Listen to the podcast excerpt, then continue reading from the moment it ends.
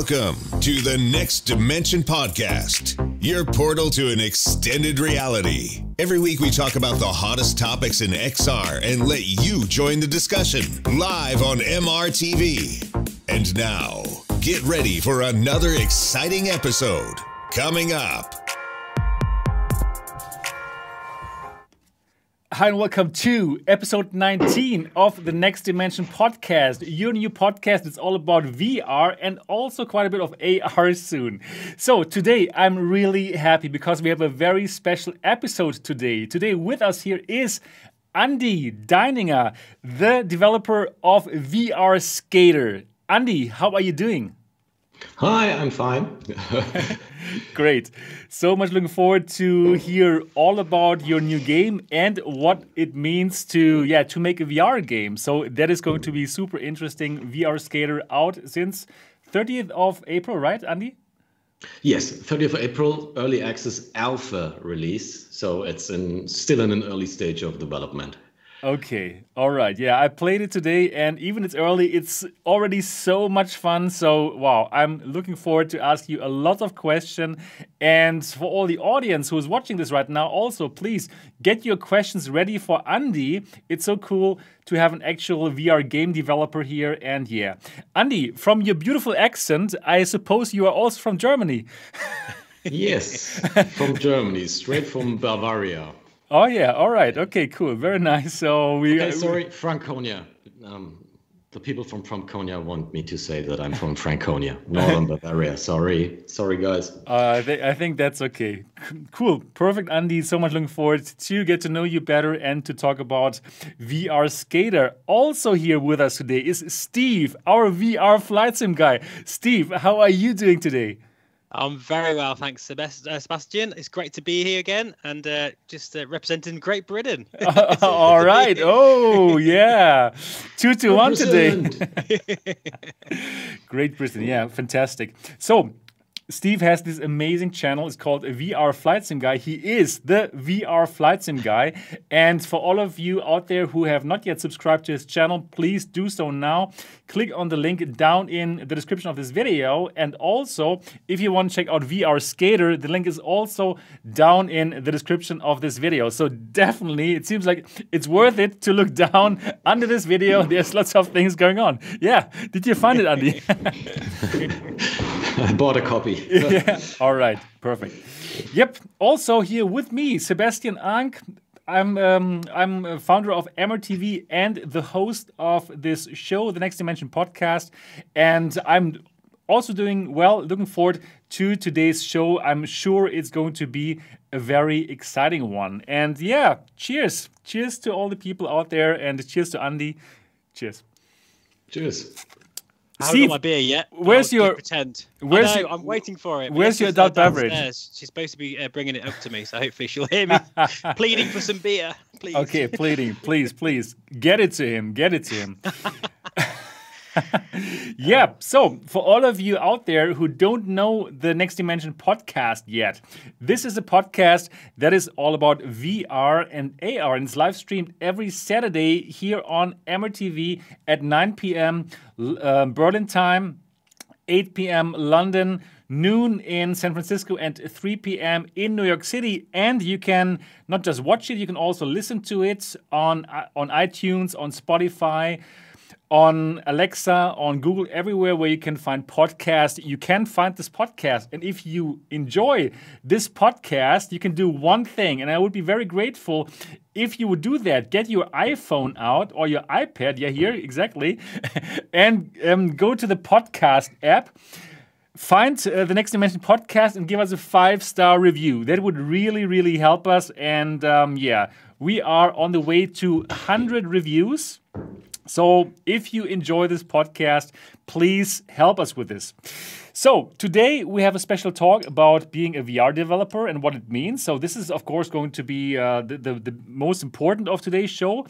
It's going to be more in the second part, though. In the first part, we're still going to talk about some current topics. So we're going to talk about a bit of uh, like AR today. There's the the re release of the of um, this device here, the Nreal here in Germany, and soon in other Western countries like the US. Then we're going to talk about Campfire, which is an AR headset for business. And then we're going to start with some VR topics. HTC, like teasing their um, their their um, standalone headset again. We're going to talk about um, SideQuest. We're going to talk Facebook acquiring Onward. Lots of exciting topics. But before we do that, we're going to talk about our weeks. And I would like to start with Andy. yeah, right. Yeah, right. Liam, my week. It was. Um, I can't. I can't remember. really. Wow. Um, wow, it must have been good. it must have been really good. it- I think it was pretty exhausting. Um, preparing the release and fixing bugs and getting everything um, onto Steam and ah, I, I really can't remember. Wow. Man, you're living life, man. uh, making promotion and um, do some legal stuff and Right. writing emails all the time. Oh, the, the now I remember um, passing keys around Right. and answering uh, emails from YouTubers. Okay, okay, that um, sounds good. That sounds good.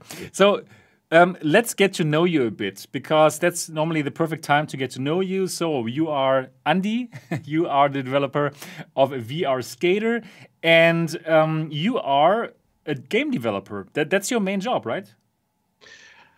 I think you can call me game developer. I, for myself say game designer or Okay. or oh, game developer. I think that's Yeah. good. Um, but I do everything else too, like production and the legal stuff, and um, you know. But I don't do the 3D work. No 3D art. That it's done by my colleague Max. He's he's in the chat also. Okay, props to the skater crew, and also a lot of VR skaters are here also too. Yeah, great, great. And yes, I started developing VR um, back in I think 2016. Yeah, Yeah, I can remember for Daydream, right? Yeah. I started with Daydream, and I bought for my last money. I bought a HTC Vive and a PC because I was a Mac guy at the moment. At this moment, and yeah, I just I always want to create content, and then I started to develop VR, and that's the story. Wow, yeah, okay. That's that's a cool story. No, that's a cool story. It's And the we longest- We're going to get into all the details later when we are just going to talk about VR Skater, but that is already cool. So, um, you are really the developer. You are really doing the Unity coding, or is it Unity, or what are you using? And uh, you are the guy who's doing all the things.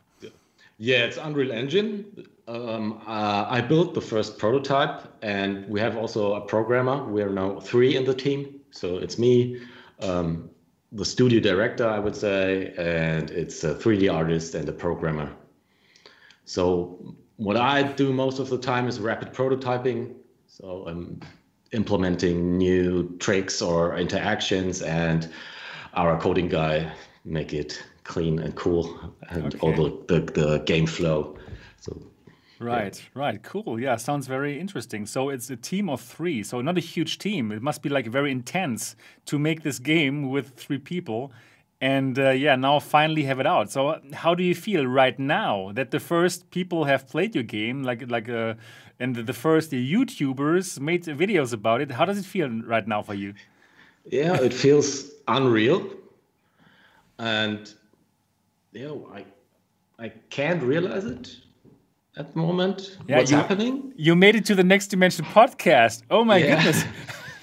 and after I think uh, two years of heavy development and no vacation and seven days a week, Yeah, it's now so coming out of, of this silo now and seeing your baby walk and grow.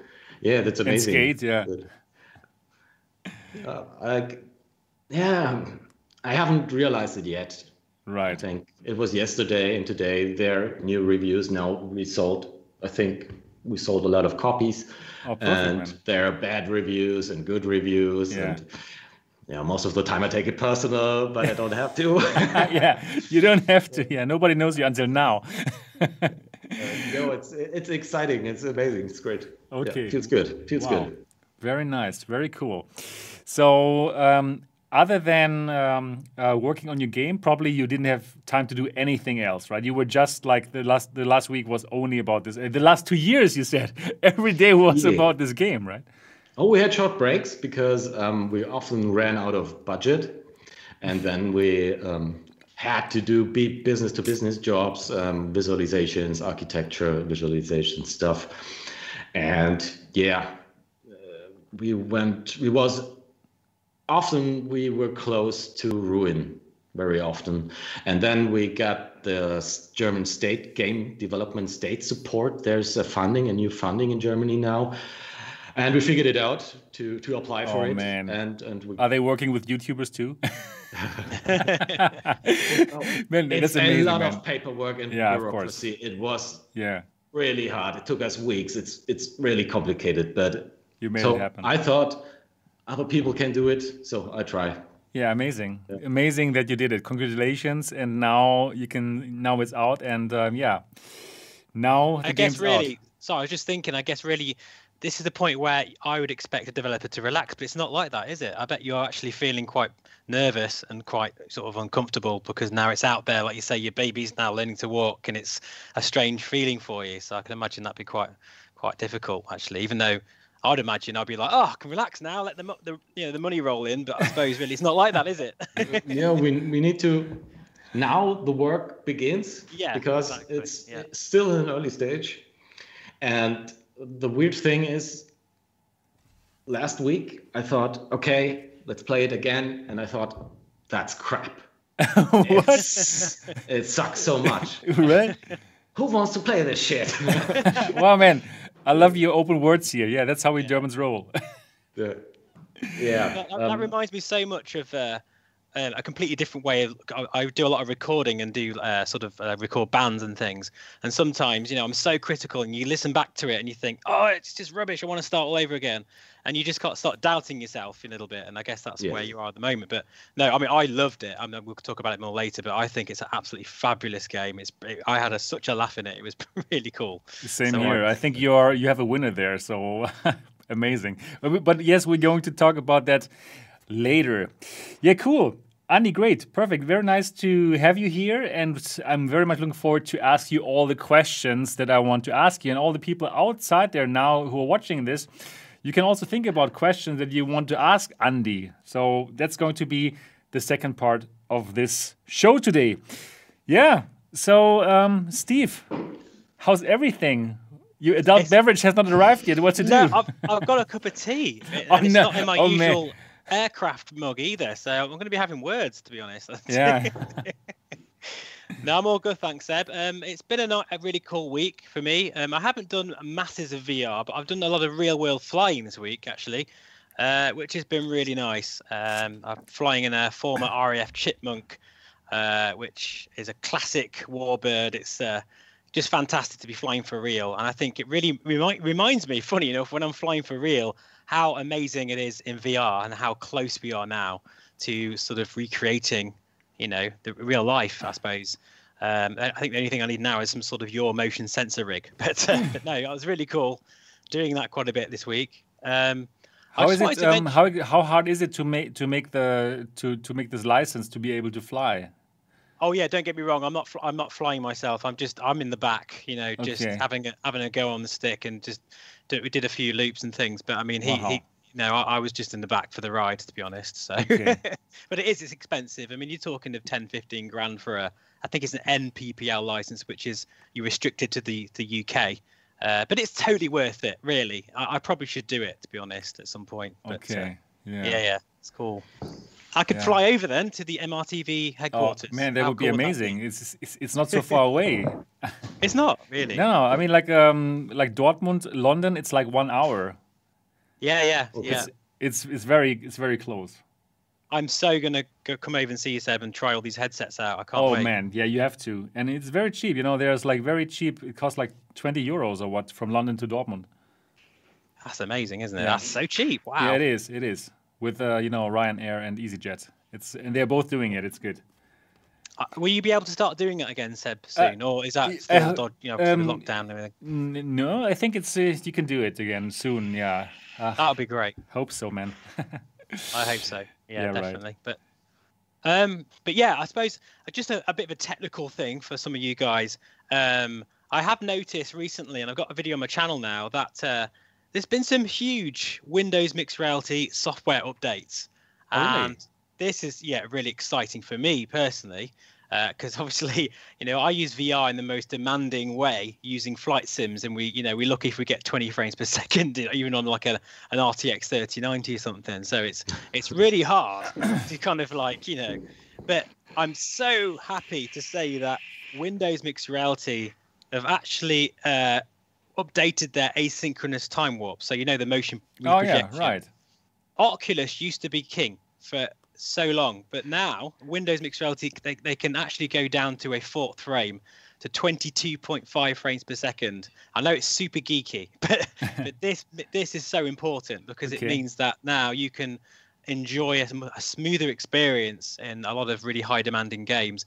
It's not perfect. I'm not going to say it's perfect for you know it's still in beta and it's quite wavy and you do get a few artifacts, but of course you are reprojecting about four frames, uh, which are kind of like uh, fake frames that your graphics card kind of like predicts ahead of it's, it's amazing technology and it's been around mm. for ages as we know but windows mixed reality have finally got to the point now where we are able to enjoy it and it's it's look it's really really it's been needed for so long so yeah i've been really excited about that that's cool yeah cool uh and yeah airlink i've been finally using airlink and it's so cool isn't it it's amazing I was downstairs. I haven't even messed around with my router. I've no idea if it's the right type of router. I didn't even bother. I just literally tried it, and I was playing Saints and Sinners, and uh, I probably had one of the most intense sessions I've ever had in that uh, game. Simply because the visual fidelity was there, because I was using my powerful computer, but I was still wireless.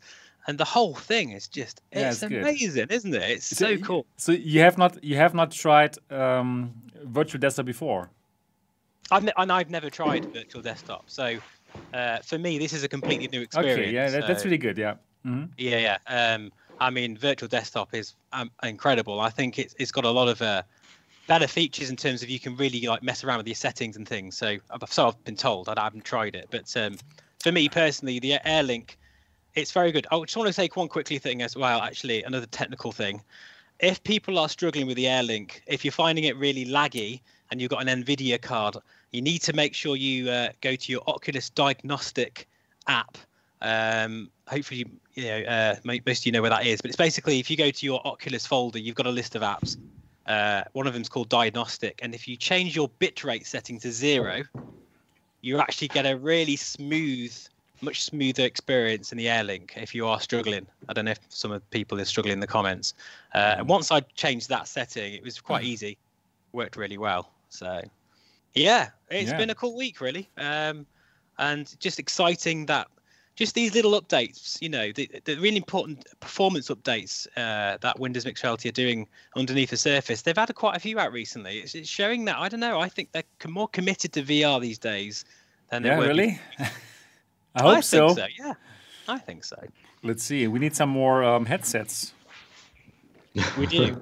we do but yeah, anyway, uh, that'll. I think I'll, I've I've got loads to say, but that'll do for me for now. I think. So uh, I'll hand it over to Seb. What have you been up to this week? I've seen a bit of your, your uh, Nreal stuff on the on right, the channel. right, yeah, right. But um, I also I also checked out um, AirLink. Finally, I have it now also on my headset on my Quest 2, and yeah, it works great. So I played um, Borderlands 2 VR on on my um, Quest 2 wirelessly. Works perfectly.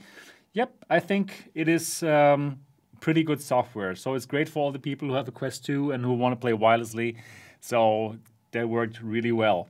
Other than that, yes, I was working on with the with the Nreal and uh, made a video about it, like my unboxing and first impressions video. We're going to talk about the Nreal in a moment, which is out now here in Germany. Yeah, quite expensive, 799 euros, and you need a thousand euro um, phone. Like, ouch. so, but anyways, it's cool. It's uh, it's starting right. It's somewhere. It, it has to start somewhere. This whole AR stuff, right? It is going to be very huge, and well, there's always like the first device, and uh, that is that. Other than that, I have played the Against demo, this new um, um, VR rhythm game that is um, that is going to come out, which is like a mix between I would say Beat Saber and a Pistol Whip probably. Um, but I must say I'm I'm not so um, convinced at this moment in time, honestly speaking, because um, I, I didn't feel that I get into flow. You know, for me, like for the rhythm games, I want to get into a flow. I want to get into the rhythm and really feel the rhythm, and it, it just gets automatic and it's amazing. But for this demo, I didn't feel that, honestly speaking, right? Uh, so let's see, let's see what the full game brings us. But just for this demo, I felt a bit like, okay, there is music, yes, but the things that I do, like slashing the enemies or shooting them, it has nothing to do with with uh, with the rhythm. I don't know. Have you tried the game, uh, Andy or um, Steve? No, I haven't tried the game. Right. I yeah, I I literally tried it about for about 20 minutes, probably not even that actually. Uh, uh tr- quickly downloaded it because uh, there is a demo out at the moment, isn't there? Yeah, right. And uh, yeah, I mean, you know what I'm like with, with uh, rhythm games and things. Anyway, I'm really lazy. I don't like moving too much, uh, so I'm just. Like, but no, I actually, I quite enjoyed it only because it had quite a variety of different. Like you had a sword and then you had a right, pistol. Yeah, that is a good thing. Uh, right, right. Yes. I quite like that side of it. So you know, yeah, that was like, bad. Yeah, right. Is it pistol whip that you know you have to move to make everything move? I d- I don't like no, no, that no, personally. No, no, that's no, not the game. That's not. I just game. watched a lot of videos. Um, people playing this game. And what's interesting is that rhythm games are the pop the genre for VR, like jump and runs back You're in right. the in the right. 90s. So right. that will come out so much more. You're right. So many more. Yeah. Exactly. Exactly. It reminded me a little bit of um, is it Dead Dead and Buried? Was it Dead and Buried? You know, when you kind of like you're quite stationary, but you're shooting. Right. Uh, the Oculus. That was quite. Uh, but I quite I quite liked it actually for for something that's not really my thing. Usually, it's uh seemed pretty good. Yeah, let's see. Let's see what uh, the final game brings us. And then I was, yeah, I was trying out a VR skater, and I really enjoyed it. It really gave me th those vibes to be on a skateboard. And uh, yeah, I'm not the skateboard guy who does tricks. I'm just, um, I love to uh, ride my ele electronic skateboard, and uh, yeah, it just gave me the feeling like, okay, now I can finally do some tricks. yeah, we, we're going to talk about VR Skater more later. Okay, so now let's start to talk a bit about um, the current things that are happening in our VR and AR landscape.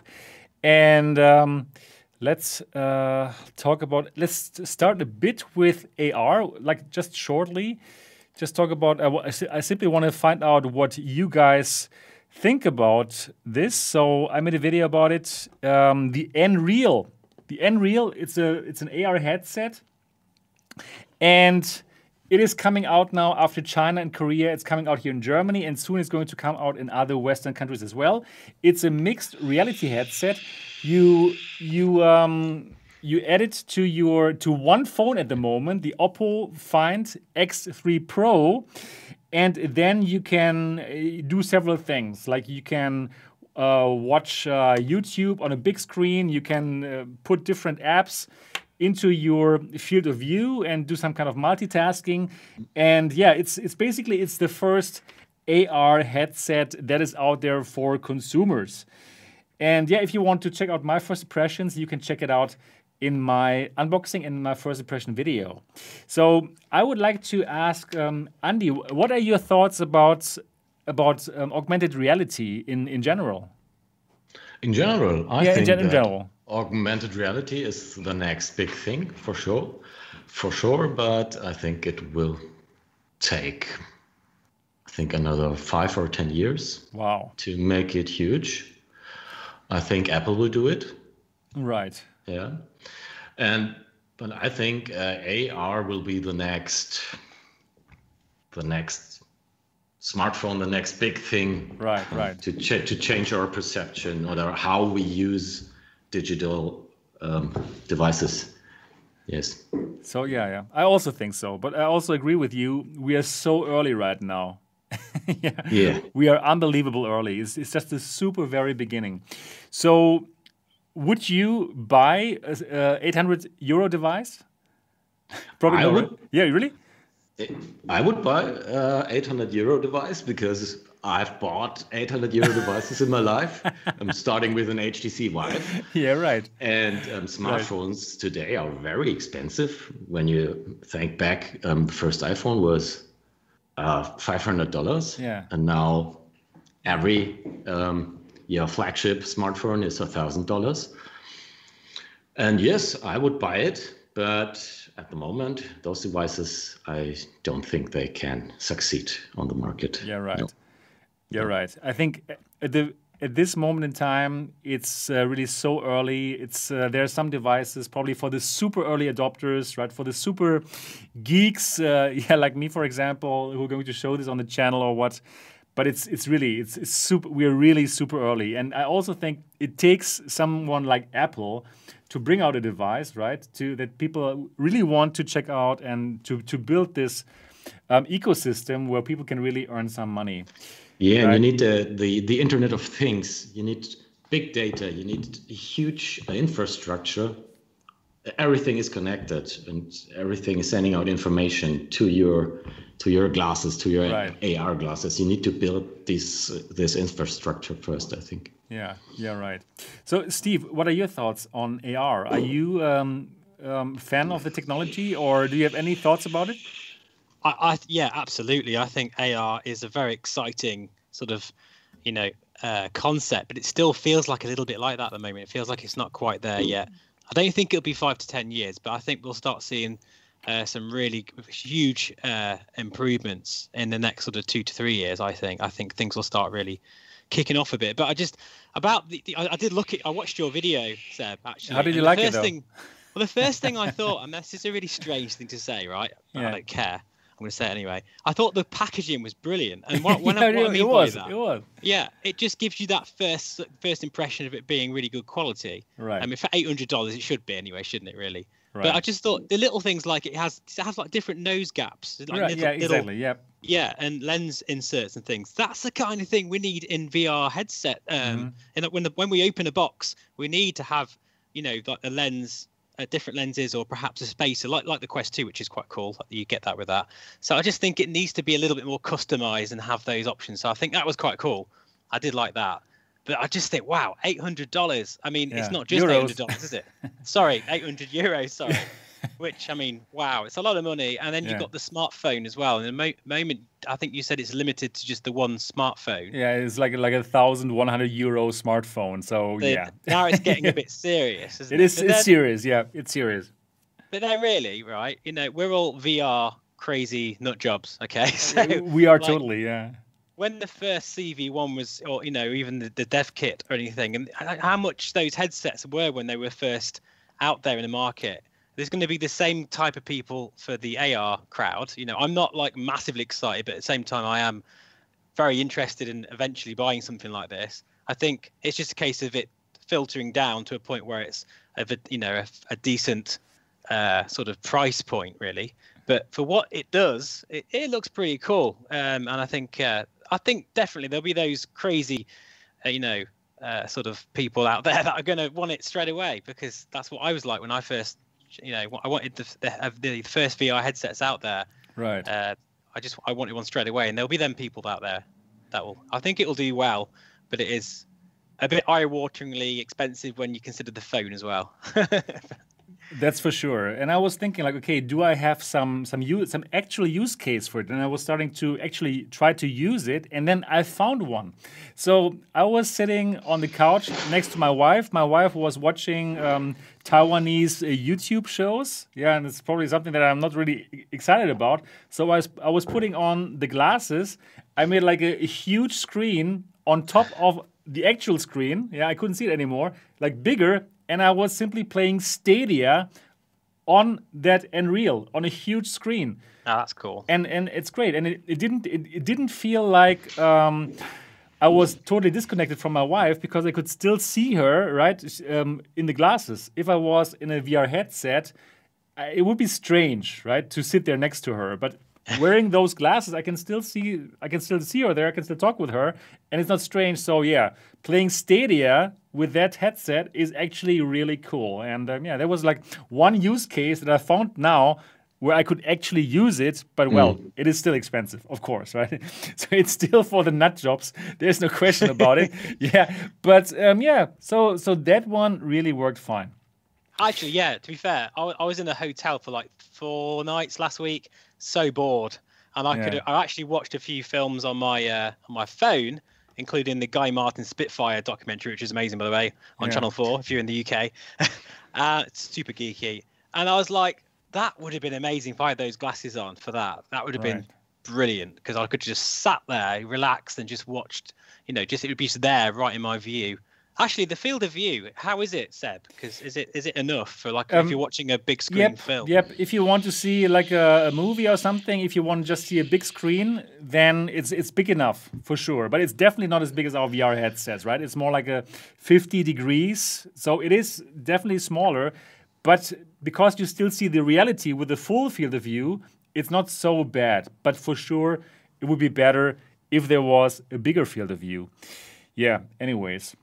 So that is the Nreal. And talking about bigger field of view for um, for AR, we can directly jump to our next short topic, and that is this here. A company came out of um, nowhere, basically, with this here. This is the Campfire. And the Campfire AR headset comes together with the Campfire software. And this is a solution. This is an AR headset with 90 degrees field of view. So basically, like our VR headsets. And this is made for enterprise. Uh, for for enterprise customers in order to um, yeah to look at 3D models and to make collaboration easy. So that looks pretty interesting. This headset, and they got um, 8 million um, euro or dollars for investment. And what I'm showing you right here now, this is um, some kind of device or some kind of base that you would put on your table, and then the virtual models will float over it. So this is some kind of marker for the headset to to know uh, where the virtual thing is that you're looking at. So yeah, interesting to see that there's now like um, AR headset with a 90 degrees field of view. And I think it's pretty interesting for, yeah, for enterprise customers. What do you guys think about this? Um, Andy, do you have any thoughts about AR for for enterprise? Yeah, it's really important for enterprise and um, uh, school and coaching and training. But oh, it looks very clunky, big. Yep, it does. Yep. Um, um, I do you know something about the price? Nothing. We don't target? know. We don't know anything about the price yet. Uh, yeah. I'm skeptical because okay. the big companies, I think they have awesome technology in the works in the making, like Apple and Google, and I don't think that a company like this one can compete with them. Okay. Yeah. I'm not sure. I'm it's, not it's, really it's not pretty, sure. It's pretty hard. I think so. Yeah. So this is a headset which with only one. It can only do one thing, right? It can only do. It can show some 3D models, like lots of different kind of types of 3D models, and um, yeah, that's it. So the question really is, like other companies, probably they will want some headsets that can do more things than one thing. Yes, right? it needs to be accessible. Um, um, when you remember, BlackBerry was right. the phone in the business market. And then the iPhone came up, and after three or four years, no Blackberries anymore. Right. Be- yeah. You're right. It does look a bit big, doesn't it? But I think it is. It looks like it's designed particularly for the commercial market with one purpose. So right. I think yeah, yeah, I can I can see that from it. But it looks like almost industrial the way. I mean, obviously it's hard to kind of make an opinion of, but it looks like it is like you know something that would probably you know be able to cope with a few knocks and bangs as well unlike those glasses right, that you right. were wearing that i would be so i am rubbish any like sunglasses. I, I, you know i probably last about a month with a pair of glasses before i end up sitting on them or something. I'd be frightened to death of like using those. Right right. Yeah let's see. So this is like for one purpose. Probably if you're a company and you do like uh, you need to cooperate with your um, business partners who are in different places, especially now during COVID. Probably this is exactly the use case that you want. And if this does it for an acceptable price, probably that's a good solution. And you don't need to have that not everyone needs to have the headset. You can also Mm. use it with your with an iPhone, uh, with an iPad, for example, in some kind of like um, AR mode. And for as a controller, you will use your phone. You will attach something to your phone, which makes it like a six degrees of freedom controller. So yeah, I think it's pretty interesting. But we don't know so much yet about this device. So let's see how expensive it's going to be. And um, yeah, I will definitely show it here on the channel. I'm going to try it out and show it to you when the time has arrived. Yeah, that were that were our AR topics for today. Not so many, but well, yeah, we're still most excited about VR at this point in time. And now let's talk about HTC. Oh yeah, something interesting is going to be coming up. And before they were teasing whenever they teased something about their new standalone headset it was about business right let's get to business like their, their tweets were always something about business so we all thought of course we are talking about a business standalone headset now htc teases the reveal of game changing vr headsets so, so, more than one. So, what does it mean? what does this mean? That's so cryptic. I love it. I, I, I, you know, it's it's so annoying, but it's kind of like fun at the same time. How they're just like just giving us these little drip-fed pieces of information. It's you know we'll find out soon, I guess. But uh, for me, I, I don't know what you said, but it's either going to be, isn't it, a standalone and a PC-based VR headset, which I wish, I hope it's going to be that, or perhaps a standalone headset and the VR fitness type, you know, kind Yeah. of like version of it. I don't know what you think, but Well, well, I, I would be, I would be thrilled, really thrilled, if they come out with a, with a standalone headset or like with two standalone headset, and and one is like squarely, squarely um, for for business, for enterprise, and the other one, which is a bit cheaper, is squarely um, focused on gamers. Like it probably it doesn't have all the bells and whistles like the like the um, business one probably does not have eye tracking or whatever this is going to have, but it's a bit cheaper and it's just made for for gamers. So that would be amazing if they really did that and if it was really a headset that could compete somehow with the Quest, right? It will not be able to compete on price with the Quest. There's no chance it can. But actually, if there was a headset that is made for gaming, I would be super excited. Um, Andy, what, what are your thoughts on this? Oh, I lose faith in HTC. But so the HTC Vive, the first one, HD, the OG Vive, blew me away. It was a moment like when I first played Game Boy or when I was in the cinema for Toy Story or first touched an iPhone. It was amazing. And, you know, the disappointments from HTC They keep coming. are, s- are, are so big and uh, yeah i don't know what to think about it i hope that will come out with a great premium headset but I totally agree, I, Andy, with that. I, I don't believe it It's because it, come to business oh, well,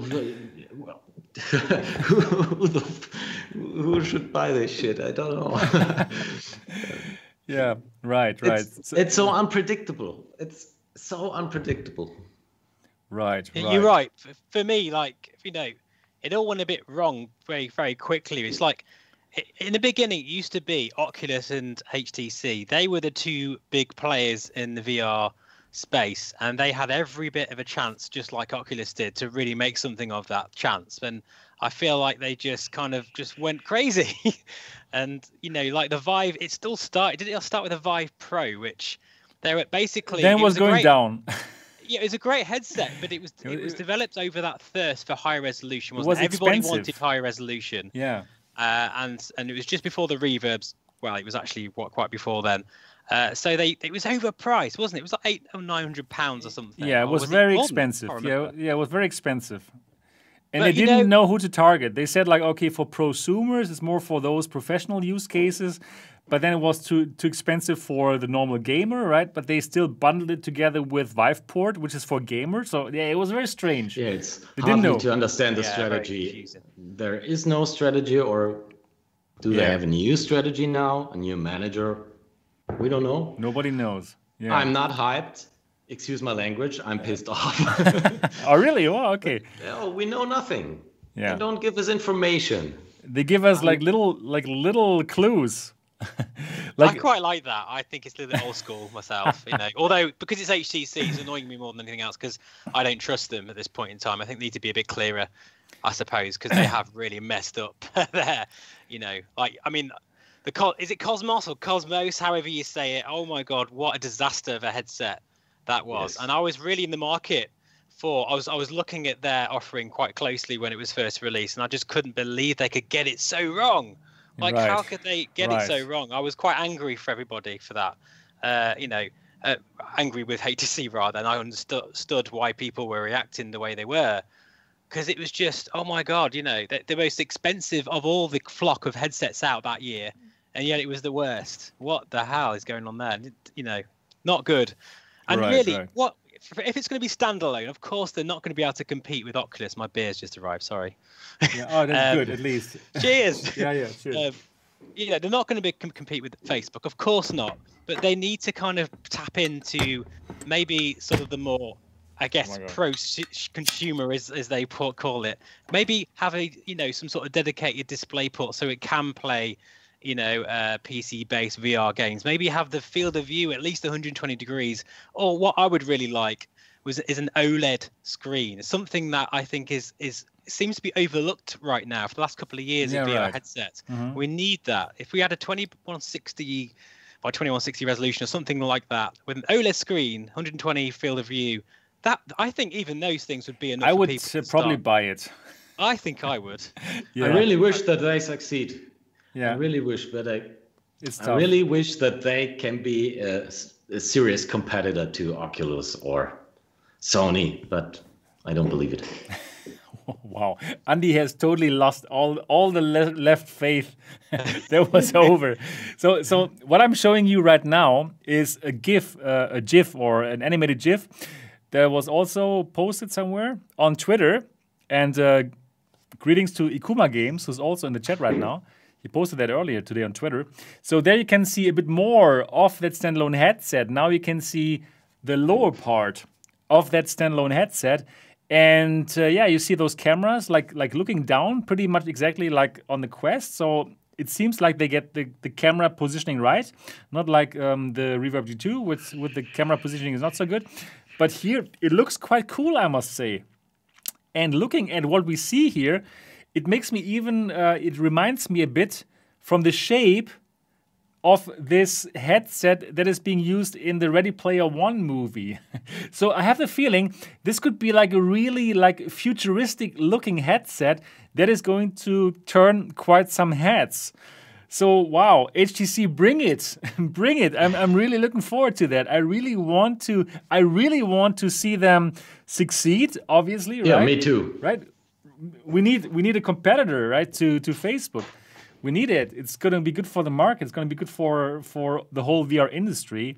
So I'm rooting for them. But unfortunately, just like you, Andy, oh man, they have like um, disappointed us like whenever they could. after after the Vive, right? After the original Vive. So, So Paradise Decay is actually interesting. You just said that the uh, HTC have more or less confirmed what, what what that means in the Discord chat that one of their headsets is either going to be the Proton or Vive Air. So um, I think that's quite interesting. And I, I Really? don't know. I, yeah, yeah. Apparently, wow. uh, and he's yeah, he's put that again there. So that's, I mean, really, I I would yeah, I, I can just see them uh, sort of getting on the band, bandwagon of this VR kind of fitness craze. Everybody's in lockdown, but you know, people want to uh, stay fit, and VR is also it's like a coming together. It's perfect timing, really. Well, actually, it's late to be fair, because Yeah. it's, it's. But you know what I mean. It, I think I can really see them coming out with something very Okay. interesting in terms for the VR uh, sort of fitness segment. Right, but but for the for the for the Vive Air last time when when this picture came out, they directly said like, no, this is only a concept study, and um, yeah, let's get down to business when we talk about this other headset soon. So I don't think this uh, Vive Air is going to is going to come out. So then probably it's uh, the Proton. Yeah, let's see. Let's see. How are they how, how are they going to price this? Because it's going to be so Expensive, hard for them. yeah. I think. you know, if it's going to be five hundred pounds, which I think maybe thinking for maybe at least got to be five hundred pound really. For sure. It's got to, and and it, it, didn't they say that it's going to have some features that are going to definitely set it apart, hopefully from what we've got at the moment. Um, so I really do. I, I'm hoping that some of the things I mentioned is going to be, you know, it's going to really like just push it over the edge because it's going to need that special thing, whatever it is, you know, that they're going to announce. for Right. People to be interested at this point. Hopefully, let's see. So we're going to find find out very soon. Uh, I th- I think 11th of May is the thing, or 10th. The the ViveCon, I think 11th, and then we finally going to find out what is going to happen. And I'm rooting for them absolutely. Of course, I'm going to uh, check out the headset here on the channel. So that's going to be interesting. All right, let's get to the next uh, three topics. They're all they're all um, um, Oculus topics, and then I'm looking forward to talk more about VR Skater. So now we can talk about the next topic. It is you can now sideload Oculus Quest apps with your phone, no PC required. So for Android, there's a new app out, the the the SideQuest app, and then you can connect your Android phone to your Oculus Quest, and then without needing um, the uh, PC, you can sideload the SideQuest games onto the Quest. I think that's pretty cool, right? That you don't need to do this. Like trying to get some friction out of this whole um, side loading thing.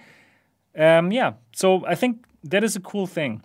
Um, so, what do you think about it, Andy? Do you think this can give back the importance to SideQuest that it has lost a bit due to um, App Labs? Oh, I'm not sure. Um, I think that App Labs is very popular. Uh, people are adopting it. But I like the, the, the option. I like the option to use the Quest um, without a PC and have all the features and getting crazy software, side loading software to it. Yeah, Yeah, I like yeah. it, but I uh, I didn't use SideQuest that much, and I like the the solution when it's all comes from one system. Right, So right. I, li- I like App Labs, and I, I like ecosystems. so Okay, got it. Yeah, so um, Steve, what are your thoughts on it? Well, for me, um, I've said this a few times, so I won't be too boring about this because I've said it. other- But the Quest 2 for me is all about convenience, so I agree. I think it makes sense that um, SideQuest goes kind of portable because the, the Quest 2 is portable. It kind of works. It's it feels right, doesn't it, for it to be easier. But um, for me personally, as I say, I bought the Quest 2 because I just wanted it to work, and I, you know, I spend too much time messing around with uh, computer games and Sims, you know. So I just want to put it on, and oh, that looks good. Click it, download it, play it. So this is a, a really welcome thing for them, and I really think that this will help them survive a little bit as well, because um, so I- I've already downloaded the app. I haven't tried it yet, but I'm quite excited. Uh, because really, the SideQuest still has loads more games and, and sort of experiences and apps than App, App Lab does. I'm sure it does. It has tons, and so really, it gives it gives you more scope and more variety. So I, I really like that. Um, but I guess for me, from a, my, my own po- geeky point of view, I also like side quests because it gets you inside the quest too. There's been a couple of times now where I've had, I've had an issue, a critical error with my quest that could have stopped me. I ha- I'd, I'd have had to kind of basically refresh the whole device and lose all of my saves and all my games. But thanks to SideQuest, I was able to get inside of some of the sort of software um, and you know fi- figured it out. That's Mhm. thanks to SideQuest. Uh, so you know, it, from a sort of developer point of view and from sort of a techie point of view, I really think this is a good move for them. And well, I, I'm hoping that I'm going to have those same options on the uh, portable sort of mobile version. But Right. uh, yeah, I think it's it's it's definitely a great move for them and uh, one that's much needed for them to survive. I think. Yeah. Okay. About you? cool. Yeah. I think um, it's great that they have this. It's it's. Uh, I didn't anticipate this. I was really surprised by this, and I think it's a great feature. However, I don't think that is going to change things in general with uh, Mm-hmm. with a SideQuest. I think App Labs is so so good, right? So people can simply click on the link, everything works, and uh, lots of things are there. More and more games. They will try to be an App Labs, and it seems like it's not so hard to get onto App Labs. So I still think that um, yeah, Facebook did what it does, right? So like uh, there's some kind of competition, and they yeah they do something to yeah to win right? It's uh yeah what companies do. And uh, they are very good at this. And i still think that sidequest has like a yeah it's tough for sidequest to be like relevant. Before it was the app store outside of the quest right? But now yeah it's something that probably you can use if there's any app that you cannot find on app labs. But in general i, I don't think it's frictionless enough in order to make this like um, now the big thing next to app labs because app labs is simply simple click on the link and ready for sidequest you still have to have the developer account and jump through this kind of hoops, right? And uh, do kind of things. So, mm, yep. As much as I think that's amazing, I still think it's it's um, not going It's- to help them so much. It's a shame though, isn't it? Because this is Yeah. the only kind of um, uh, sort of opportunity for the quest to have a little bit more control, or Yeah. the user to have a lot, a bit more control over the quest. Right. um, and it right. feels like this is the last chance before it gets completely locked down by Facebook and everything Yeah. will be totally within the ecosystem. So yeah, right. it will, it would, uh, you know, I'm hoping it will survive with this. I, I I don't know if, if you if you've tried this, Seb. With the, have I you actually tried it? I have not tried it yet. So, so for me personally, it's still relevant because um, I want to try like playing games over the cloud, like the, the like Plutosphere, for example. And and these these games, these apps will not allowed will not be allowed on on the store because Facebook says no. So I, I will still use SideQuest, and I hope that these um, cloud-based streaming to the Quest is so amazing that probably lots of people will use it. Who knows? Let's let's see. Let's see what's going to go on. Yep. And the next short topic, before we come to our last topic, before we get to the VR Skater, is this one. Facebook is now offering a free Quest 2 to tens of thousands of its employees. So everyone who is working at Facebook is getting a Quest 2 for free. Is that something Yay. noteworthy, or is that something? What, what, they what- want to spy on their employees. Is that what it is? They, is that what they're doing? So they can take one home and check what they're up to? I don't. I have no idea. yep. So uh, we have ten thousand of more users of the Quest 2. it's just a, a short, interesting tidbit. I think is is not so no- noteworthy, right? What what, do- what do you think of? it? Do you think maybe it could be easier this way to identify is- issues because it's a, a mass testing, isn't it? Like like never before. I mean, Yeah. like I know the H- HP team they had certain members that took HP Reverbs home with them and like Okay. messed around with them and but I don't in this like that's a lot of quests and that's a lot of people testing out and that's a lot of possible problems to go wrong that they can perhaps feed back. Yeah, but So I know don't, think. Ah, okay. You you think they will have like uh, they will give more feedback than normal users? Pro- I'm, I'm trying to think of it from a positive point of view. I Ah, think, well, okay. maybe, maybe you know, uh, it, it'd be an easier way for them to sort of mass test certain updates and things like that. I don't know. No, but- yeah, I don't know. Could be, could be. Yep. Yeah, I think it makes sense for them. Why not? Right. So, no, no s- um, certain uh, special ideas about this part, right, Andy? It's uh, just like little news. right. but the next one, the next one is more interesting. So the next news is about the following. Onward, the Onward studio, Downpour Interactive, has been acquired by Facebook. So it's the fourth VR studio acquisition. And that is actually, I think, really noteworthy. So they did say that it's going to stay on the platforms where it's at. So uh, it's going to be supported on all its current platforms, including Steam. So this is not going to be um, an exclusive on on the Quest or the Rift platform. However, this I, I still think it is um, not so great for VR in general if Facebook is going to around and going to get like the best studios because here on all the current platforms. So I'm just thinking about the following. Let's say HTC comes out with that amazing new uh, Viveport mobile, right? For their new for their new headset, for their new standalone headset. So what you don't, what you're not going to find there on on this Vive port is all the games that are bought by Facebook, right? You won't find Beat Saber on that HTC standalone headset.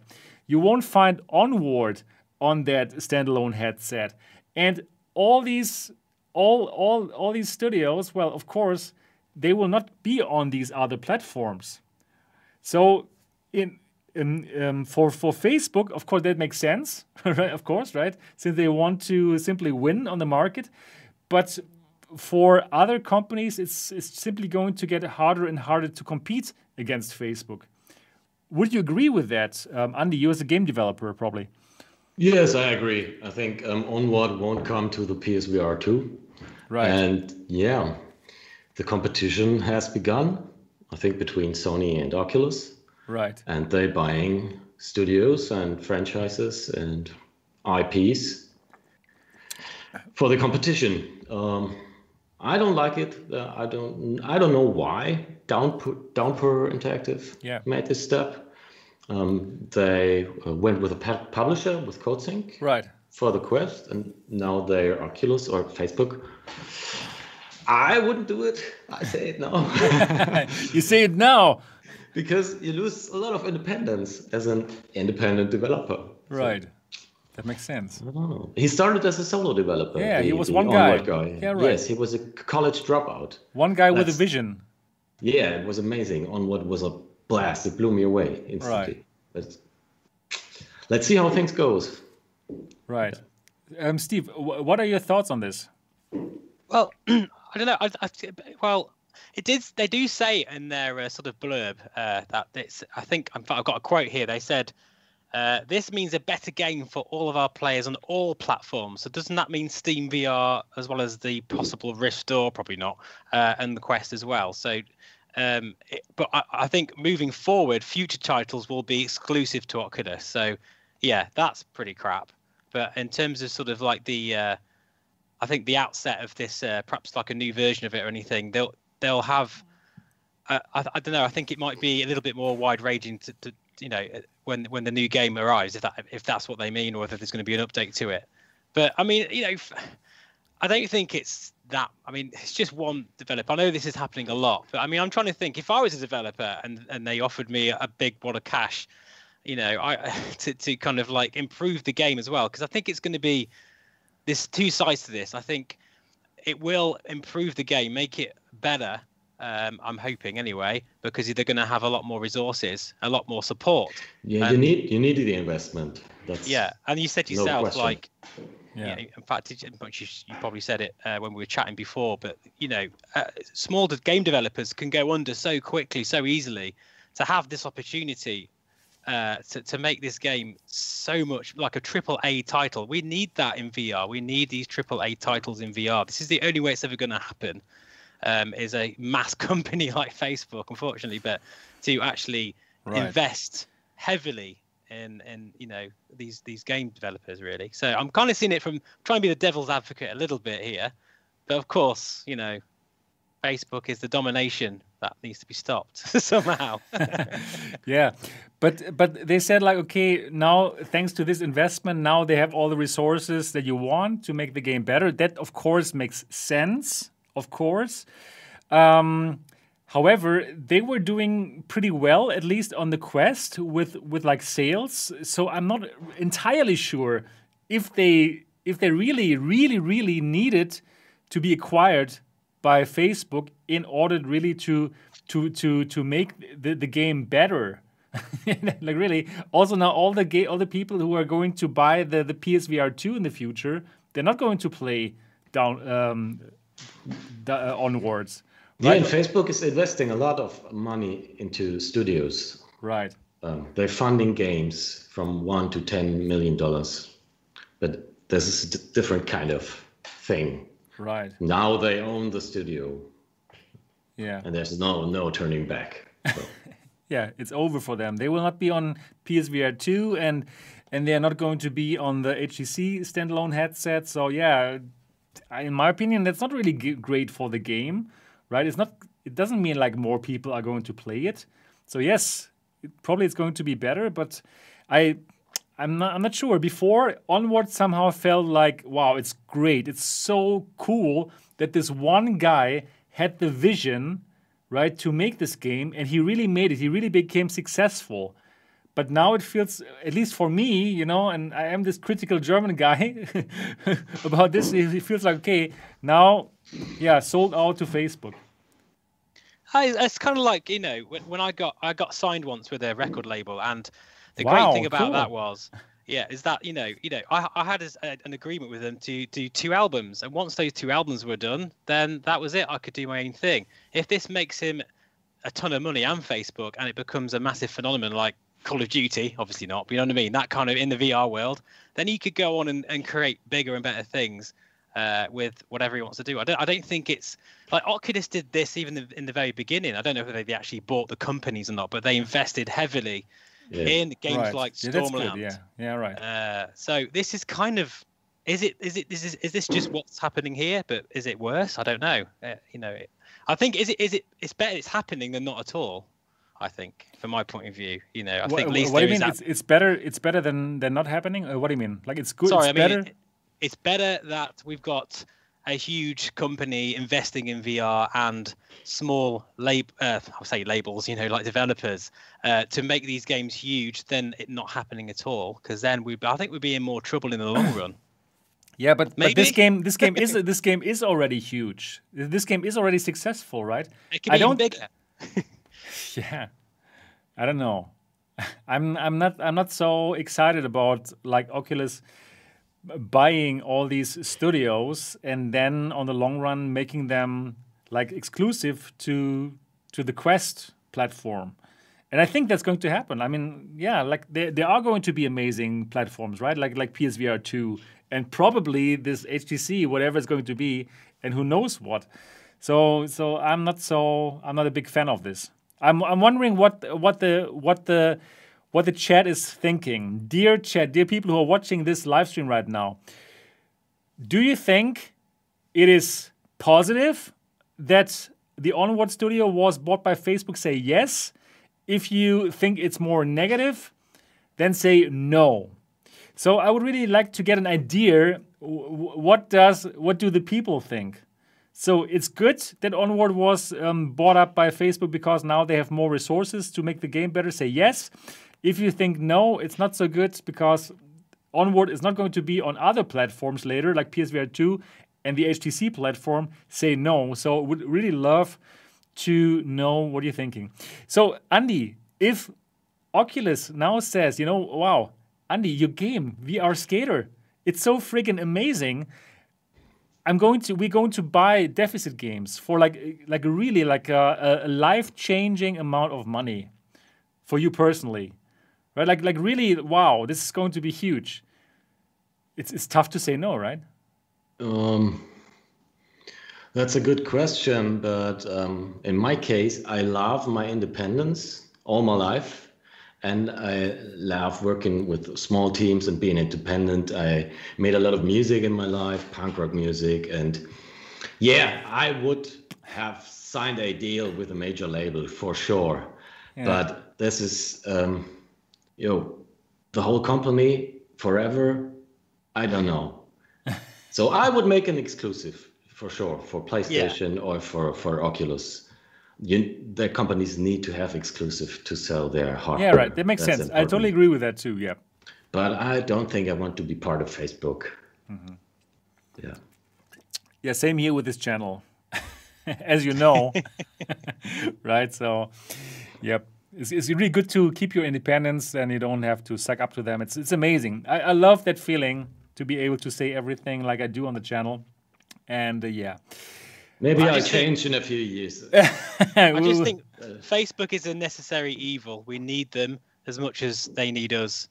And uh, that you know, I'd rather them be here doing what they're doing with the Quest than than not be here. you know, because uh, there's nothing else out there right now, and it's driving. It's other other companies are listening out You know, uh, HTC responded, or they will do, hopefully. Um, Apple are responding. The market is huge in VR now, and it's thanks to Facebook. I don't love Facebook, not even slightly, but I have to, you know, have to realize what they have done for VR at this point in time.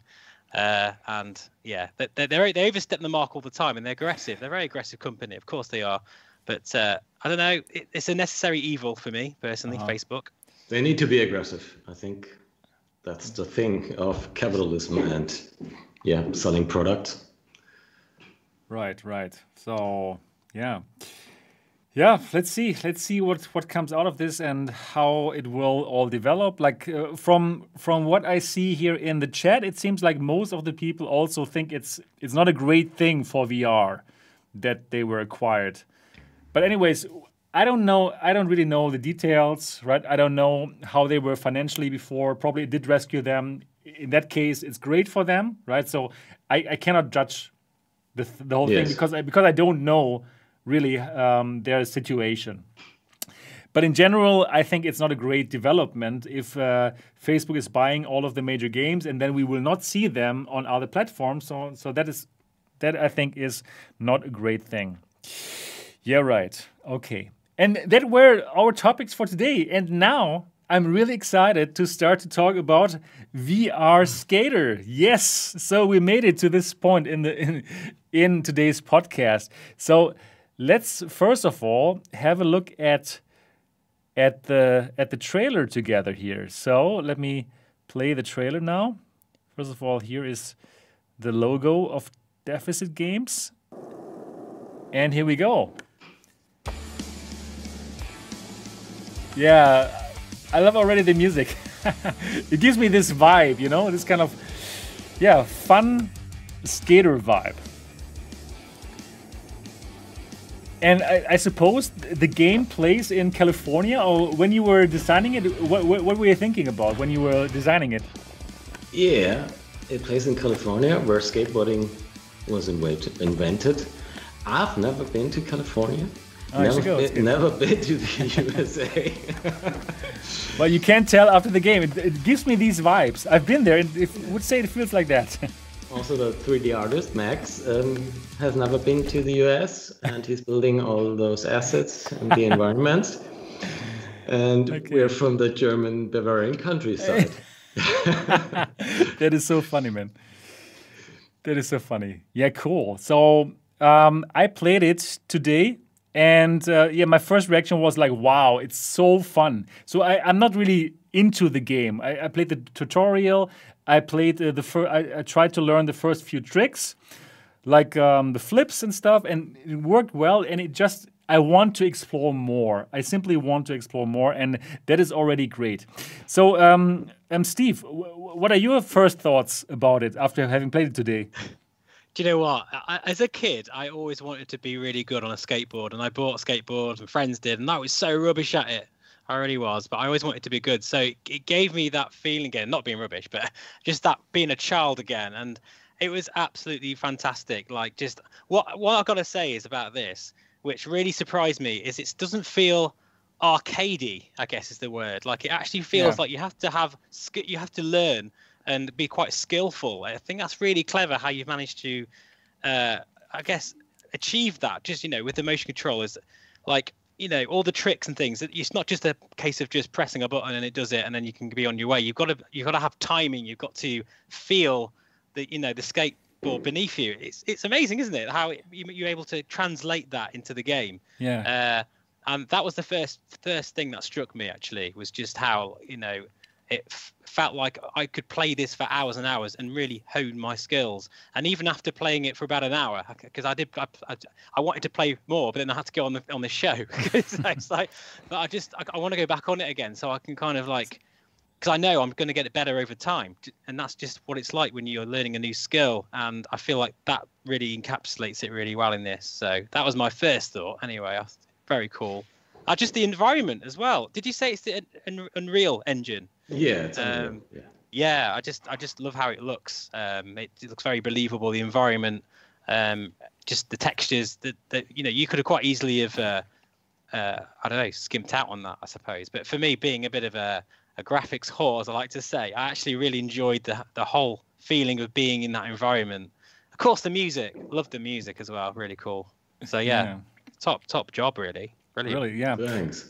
Really, really cool feeling. And the same like Steve, I can't wait to go back there and try it. And I, th I think, especially because there's a learning curve, that makes it special. If it was just to arcadey, just click a button and you can do all the tricks, it would be boring. But really, like ma like mastering it and then like like uh, making a trick and making it successfully, I think that gives you that feeling of achievement, and that is amazing.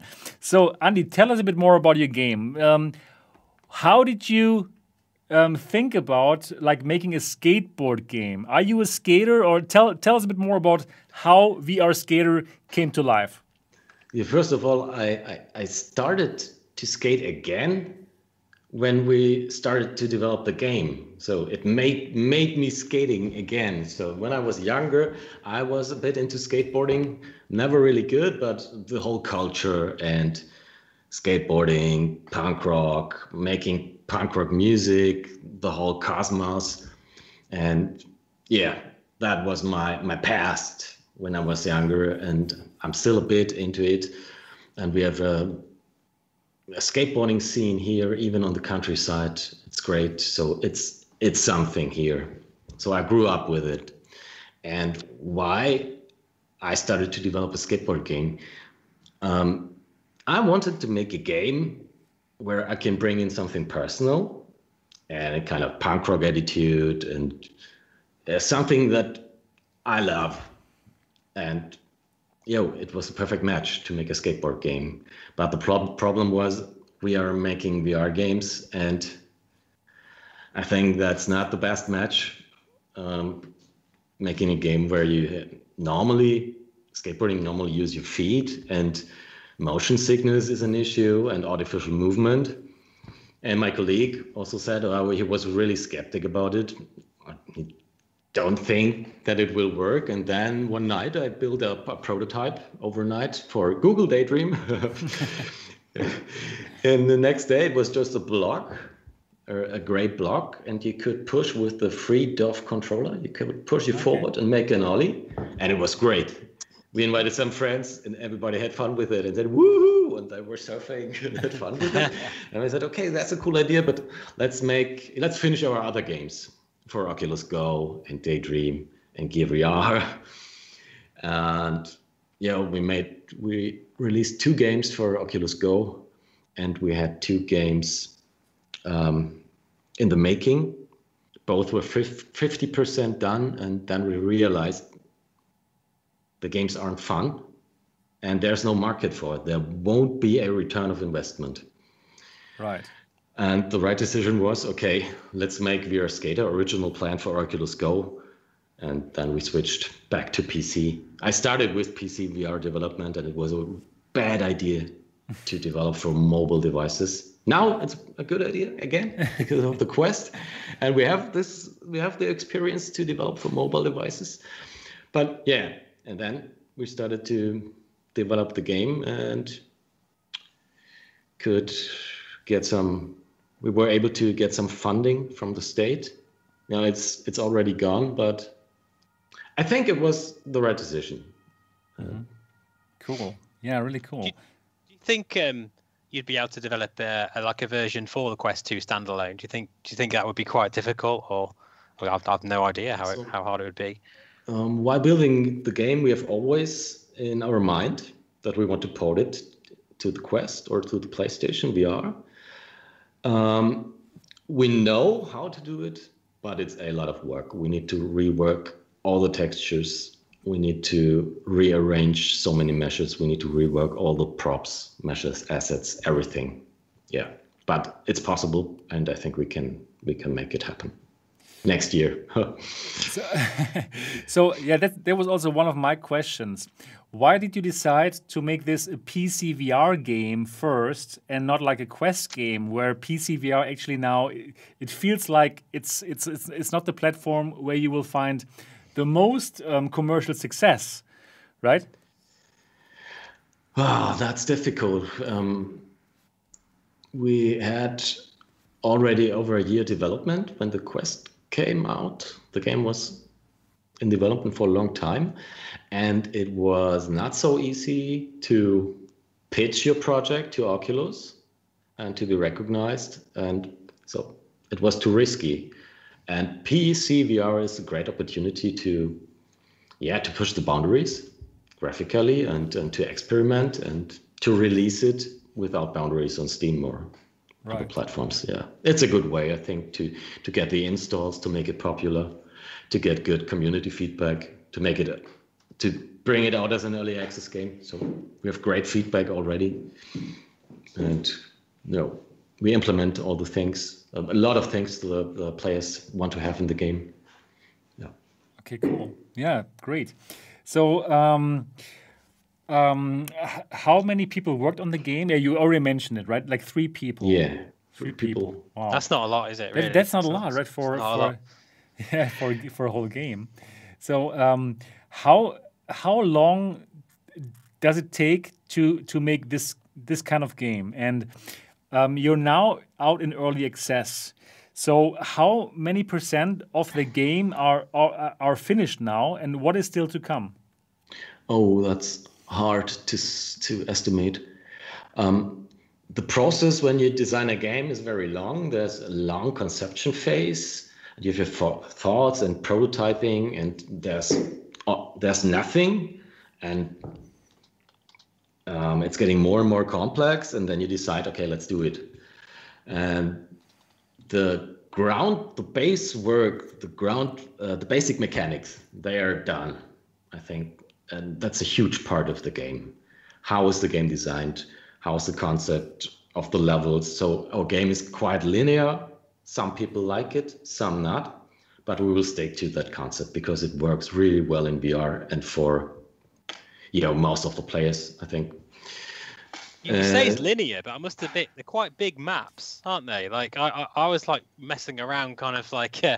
I know you're supposed to go through a certain way, but uh, for, for a while I was just kind of going backwards and forwards and trying to like jump over a, a few yeah. and stuff. So you, you got quite a bit of freedom within that linear space, which I quite like. Yes, it's uh, yeah. uh, you have freedom in this linear space, and we wanted to avoid that you have um, a certain amount of time to finish your run. We wanted to making you flow through the streets, shred down, and yeah.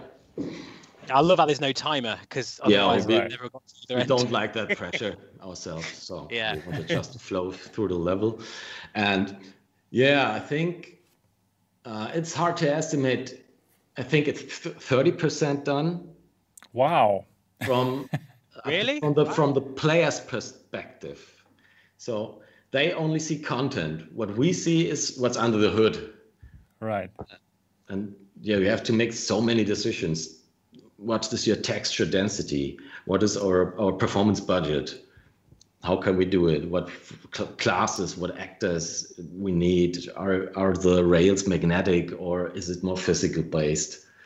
All those decisions, that is a long process. So, but from the content side, I think it's 25%, 30%. Yeah. Okay. But um, so the content is it means like like new maps or stuff. Maps, right, yeah, right. and and Mm, the challenge system. So it's planned that, like in Tony Hawk's Pro Skater, that you have certain challenges, goals in the level. So reach, and finish the map, or uh, make a sick pro combo.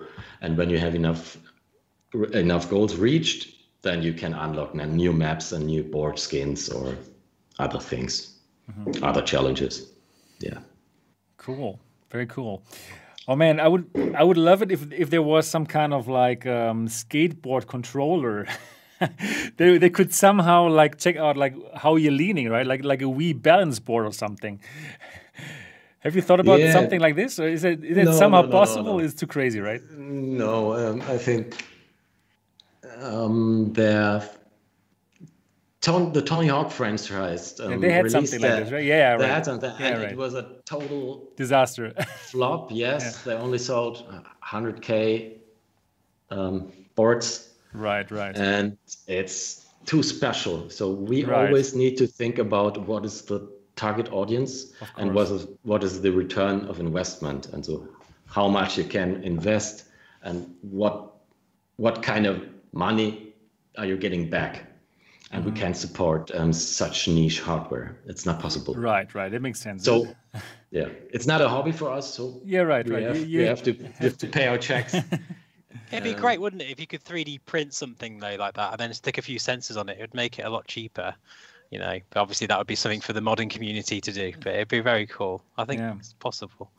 But you know, even even though like you're using now your your hands to to like uh, push yourself from the ground, it it feels great. It it, it just feels, yeah, not not strange, not strange, right? Even though obviously you're, you're not using your feet, but this mechanic, it works really nicely. So for all of the people who have not played it yet and who, and who have not yet had a chance to watch any of the YouTube videos that are out there, um, could you explain what the player needs to do in in um, in VR Skater? And once you download it, wh wh what's happening? What is the gist of the game? Okay, I, I, I, need, I need to explain the game. Okay. Yeah, yep, yeah, because you are the developer. yeah, it's the game tries to recreate skateboarding in our. You said it's not arcadey, in arcadey in a fun way in VR. Mm-hmm. Right. And we wanted to recreate that feeling. Um, most people think you need to use your feet when you skate, and that's true, yes. But you also do a lot of motion with your upper body and one oh okay i think i'm too detailed because um, what i want to say is in the game you do motions but the controllers are not feet it mm-hmm. doesn't feel like your controllers are your feet that the tied to your feet it's a level a kind of abstraction to it because we've tried to pin the board to the controllers then you can turn to the board slide and it it was a mess. It, it doesn't feel good. It feels like you're controlling the board with your hand, and we wanted to avoid that. Mm-hmm. And the core of the game is skating around, doing challenges, reaching goals, skate through the levels, and have a good time and listen to good music. Yeah, that's cool. Yeah. Very cool. I think you totally succeed in this. And I really want to tell everyone out there get it. It costs 20 euros and probably $20 as well.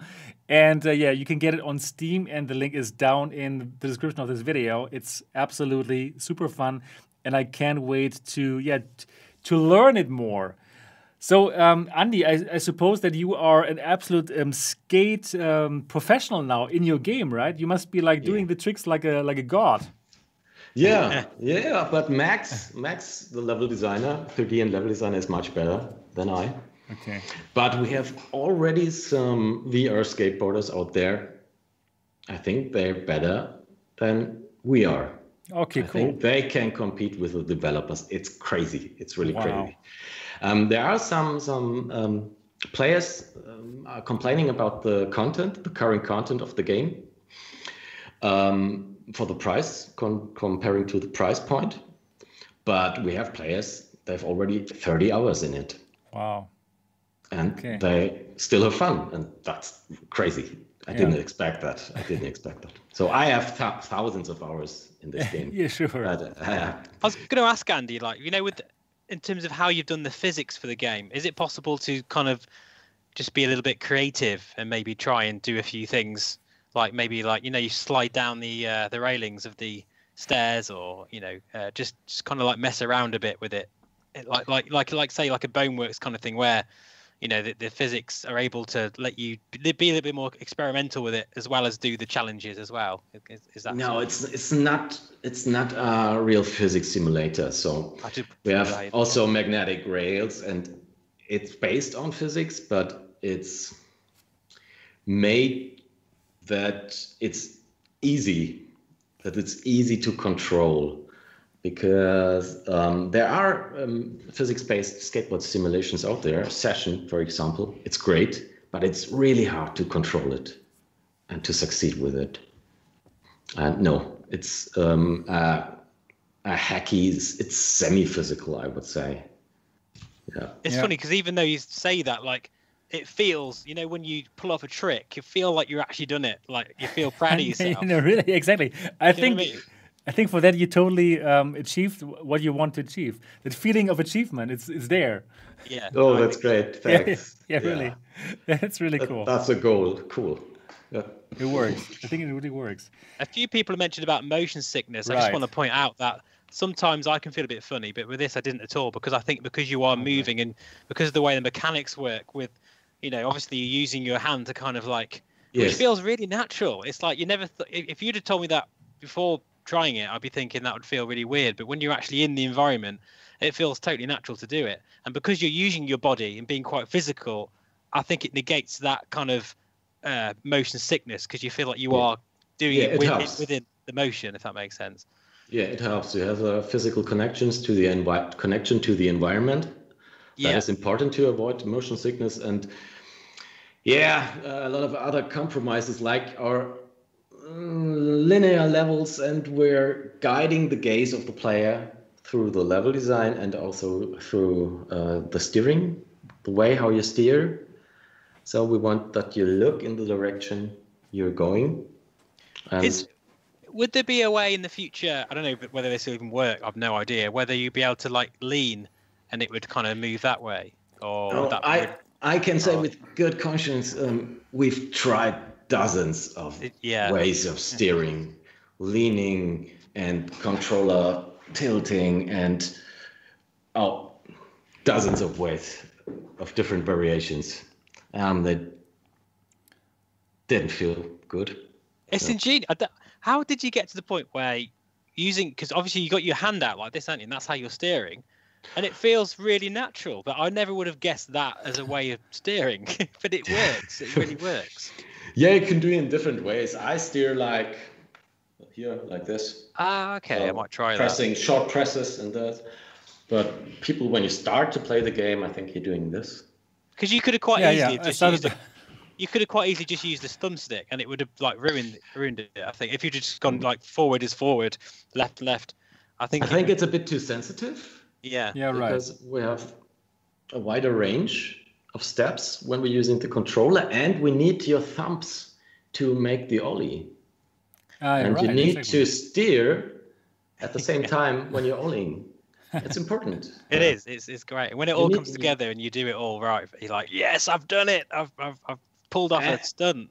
and we wanted to to um, have the same control scheme for Vive wands and PlayStation uh, Move controllers, and they don't have thumbsticks. Yeah, that was pain Yeah. to yeah to map it on the Vive controllers. I don't like the touchpad. Yeah. Yeah. I think uh, not many people like the touchpad. Yeah, right. Yeah, and it breaks easily. Um, we have Yeah, yeah, it does, it does. Five five defective Wow. controllers here.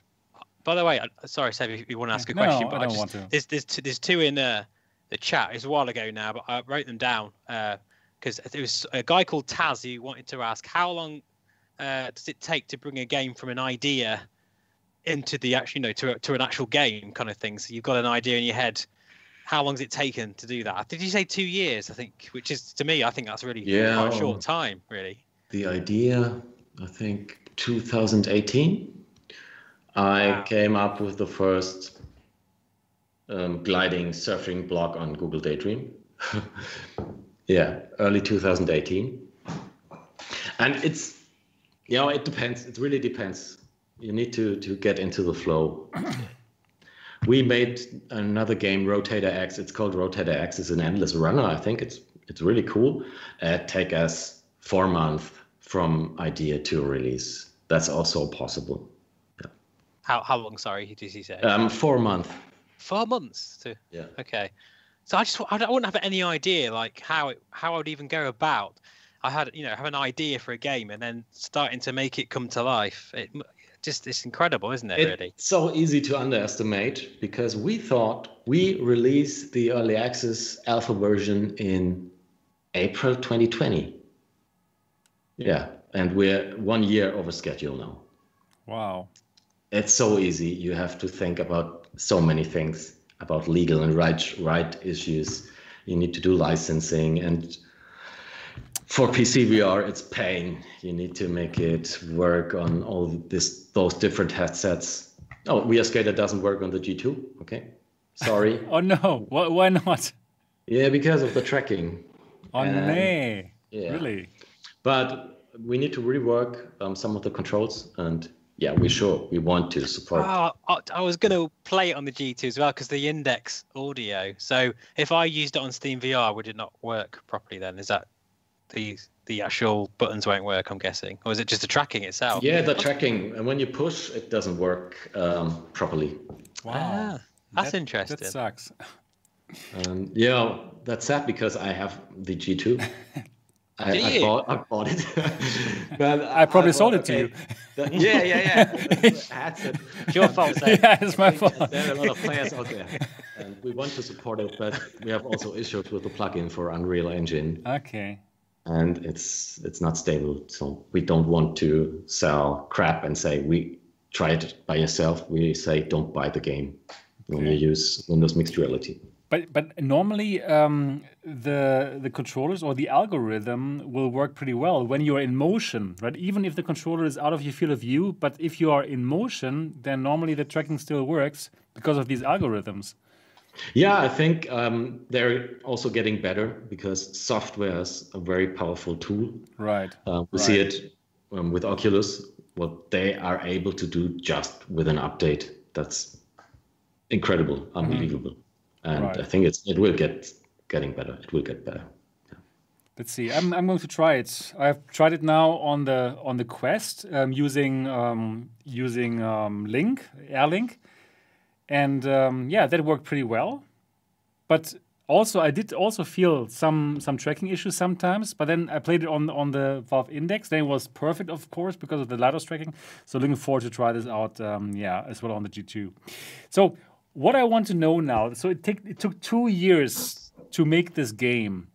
And if you want to make this kind of game, if you have a, an idea, like a cool idea like you have now, bringing skating, skateboarding to VR, it's an amazing idea.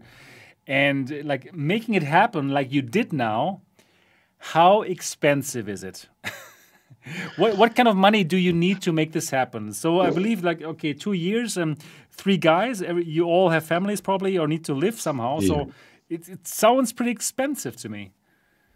So uh, I have a lot of debts. Is this correct? Debts. Yeah, debts. Debts. Yeah. Yeah. Yeah. Um, yeah it's um, found a company is always very risky. You need to get the money somewhere, and it costs you know how many employees you have so when we're a team uh, of three, three developers full time you can estimate how much it costs plus rent mm-hmm. plus all the um, social insurance for mm-hmm. the employees uh, hardware it costs a lot and i think that we are skater so I, we work at very low salaries and um, I worked for nothing um, for two years because my, wife, um, yeah, paid for me. Perfect. For my food, yes. and yeah, she's always supporting me with my project. Yeah, it was hard and often, yeah, I. Oh, it's hard. How to say? I'm a bit exhausted. Um, I was often in the moment to cancel everything. Wow. To yo, let's stop. And I always had to lay off um, my colleague for a time because I couldn't pay him anymore. So we were most of the time we were two. And then I tried to get more funding. Yeah. And the German Games funding came out and we tried it and you know now we have fresh money. Oh it's already gone. But um, the whole game i think it's when it's finished the full release for pc vr it's three 300k euro. Wow. So it, it cost like yeah. 300000 euros. That, that's your budget yes. that you had. And no, I, I did i did not have the budget. But it's like it cost you that much. Yeah. Yeah. Wow. Okay. 300000 euros to make such a game. Wow Wow, that is crazy, man. That is really expensive. About, I think it will go in this direction. Yeah, okay. Okay. Because I, when we when when the early access is successful, so we want to invest. So I want to pay my sound designer better. we want to pay more for the music license. So it's yeah, right. Yeah, you need to keep the company running and be kind of cold, wouldn't it? Hire another developer. Yeah, of Sorry, course. I was thinking it'd be kind of cool to reach out to maybe bands that are maybe not signed, right? And and that would make it really cool for them to like get exposure for free, perhaps, and it would really help you out as well with the royalties and just an idea. Steve you, is you also know, in a band, by the way. Also, he That- likes that's- he that's likes not- me- he likes I'm metal too, right? Metal and punk I- rock, right? Yeah, uh, yeah, I've got a heavy metal band, but that's not fucking my own band. But I mean, just you know, just I'm sure there's so many. Well, there is so many amazing bands and music out there that they would love to be in a game like this. yeah, I know, if- I know, I know. Yeah, I don't, I don't know Yeah. how, how that would work. But. Um, soundtrack work was intense. I listened to over 500 songs, and they are all independent bands that are not really f- they're not famous, not so well known, oh, but aspiring, aspiring, and they Yeah. do a lot of cool promotion outside the bubble. It's great. there are a lot of people who know VR Skater outside outside our bubble, outside the gaming and the VR bubble. And yeah, we'll have 20, 20 artists on the soundtracks, 20 artists. Awesome. That's so cool. Nice. But you send send me a track. I will listen to it. Yeah, yeah. It might be a little too heavy actually for. Yeah, that's a so we we have that's the concept, a win-win concept for promotion. We promote the bands and the bands promote the game. Yeah, yeah, yeah. That's cool. No, that's brilliant. It works, and yeah, brilliant. Very I mean, cool. I, there's been so many times where I've listened to a track when I've been playing a game and gone, "Oh my god, that's amazing! I've got to check it out." And the first thing you do when you finish is, you know, buy the album or something. It's it's such a great win-win for everybody. I think. Cool. So yeah, um, I- I would love to listen to your track, Steve, uh, in VR Skater. Yeah, send it, send it. I'm curious. I'm curious. now, yeah, curiosity is some there now. more heavy metal tracks in there. Yeah. Yeah. yeah, when you're feeling really, you know, annoyed, I'll say the word annoyed. I'll be trying to be good. You know, you've had a bad day at work and you just want to do a bit of skating, listen to some metal music. Oh my god, that'd be perfect. oh man, yeah, I'm so looking forward to that. Um, cool. So, um, d- did you also think about a way like to include probably um, the, the the player's own music? Like, if, if I want to listen to to my favorite punk rock bands, is there any possibility to do that? Yeah, I think um, we have such a feature on our roadmap, Yeah. Okay. Yeah, that would be but we don't really know how to do it at the moment. Okay. Uh, um, we will add it as an unlockable feature Okay. That sounds good. when, when, when you reach some goals and then you, Right. hey, own music, no? Yeah, but yeah, we think about that. That might be a, that might be a good idea. So, It'd be wow. really cool to have a. Sorry. Seb, No, no, on. go. No, you go on. Oh no, I was just thinking like, would you have like a leaderboard, like a like a, a national leaderboard? You know, like say say there's a certain, or maybe have like a challenge, like every like a monthly challenge where you, you kind of have to do a certain trick and then have like, Yeah, yeah, yeah. That'd Every really map will have online leaderboards, but um, uh, the online leaderboard comes with the next update. 0.2, yes. the 0.2 update. Yeah. Yeah, that's very important. That's the core of the game. Yeah, to compete with scores. two right, yeah. Yeah. Oh, I mean, I'll be right down at the bottom, but you know, I'll be I'll be happy to be on Oh the my leaderboard. goodness! Oh my goodness! I already see something happening on my channel. Probably it could be like some kind of competition. Like I did these competitions before with Pistol Whip, and uh, yeah, and I think I think this game has so much potential for YouTube. You know, like like people making some really cool tricks and just showing off what they do on YouTube. I think that's that that could be like Yeah. one thing. Yeah. I think that's cool. I I would love to show it off on my channel. I might have to get a bit better yet, but uh, you never know. In a couple of weeks, I might have put a video on the channel. That'd be kind of cool. Yeah. Yeah, we know that that there's the potential for for content creators um, promoting Yeah. the game, making cool content. Um, that's also a point for this decision to decision to make the game to make the game because you can, you, you, it's really hard to find the right idea where you are, are convinced that it can succeed on the market. Right. So you can't just make any game. There are a lot of games out there, and you have to decide carefully what with what you're coming out. yeah, that Yeah. makes I just think So- a skating game is perfect for VR. I just, I just, I can't think of anything better really because you've got that whole sort of, you know, feeling of being on the skateboard, the motion and the, which is Yeah. actually fine even for people that might struggle because of the way you move, your physicality of your body when you're moving feels natural. Um, it's it, this kind of game. I would. It's a no-brainer for VR. I think that's why it works so well. I think, for me personally. Yeah, they're they're pretty controversial opinions. Um, some people say it's totally pointless what we're Uh, doing. It's not. no kidding. Who- Yeah, only a who's- few, only a there's few. always going to be haters, man. Don't worry about this kind of thing. because it's hard to understand a skateboarding game, um, skating with hands. Yeah, Uh, it, yeah. it sounds weird. Yeah, but, yeah, but think of the first thought. climb. You know, like you, you climb when you're climbing, you you got your feet firmly on the ground, and no one really complains about that. It's, Yeah. it's it, when you're in the environment, you don't think about it. You don't think, oh, my legs are still. you don't. You just think, oh my god, I'm about to do an amazing jump. There's you one bit what- where I, ju- I jumped this, and there was like a massive like. Uh, like between buildings, and I, I actually went ah like that. It's so funny. And then You know- Melissa, uh, my girlfriend, she tried it, and she was like, "Oh my god, it's so fun watching people in it as well." No, but Yeah. we made a lot of conscious, um, careful decisions. Um, we canceled two games; both were fifty percent done, and but we realized, oh, they they won't sell Yeah, enough right. copies. They're Right. they're cool. They're a bit fun. It was a jetpack game where you rescue cats from skyscrapers, I would so Uh, buy that. That sounds pretty good. Cool though. and a game. it's uh, uh, interpretations for a in PvP game um, Pong in VR. So you're steering with a joystick, a giant, uh, kind of a giant thing, and play Pong. I, I like your ideas. See these things. In fact, Anthony should be. If, if he was here, he would be absolutely loving all these kind of games. yeah, 'cause- yeah, I like it also. yeah, because like some some of the stuff he finds on uh, on App Lab and on SideQuest. But you And I would to never- sell thousands of thousands of Yeah, copies. right. Yeah, that makes true. that's true. So I think uh, with with the skating theme, this is something that people will relate to, and uh, yeah, just the feeling. It's it's so cool that finally you can do all the tricks that you can't do in real life. Like.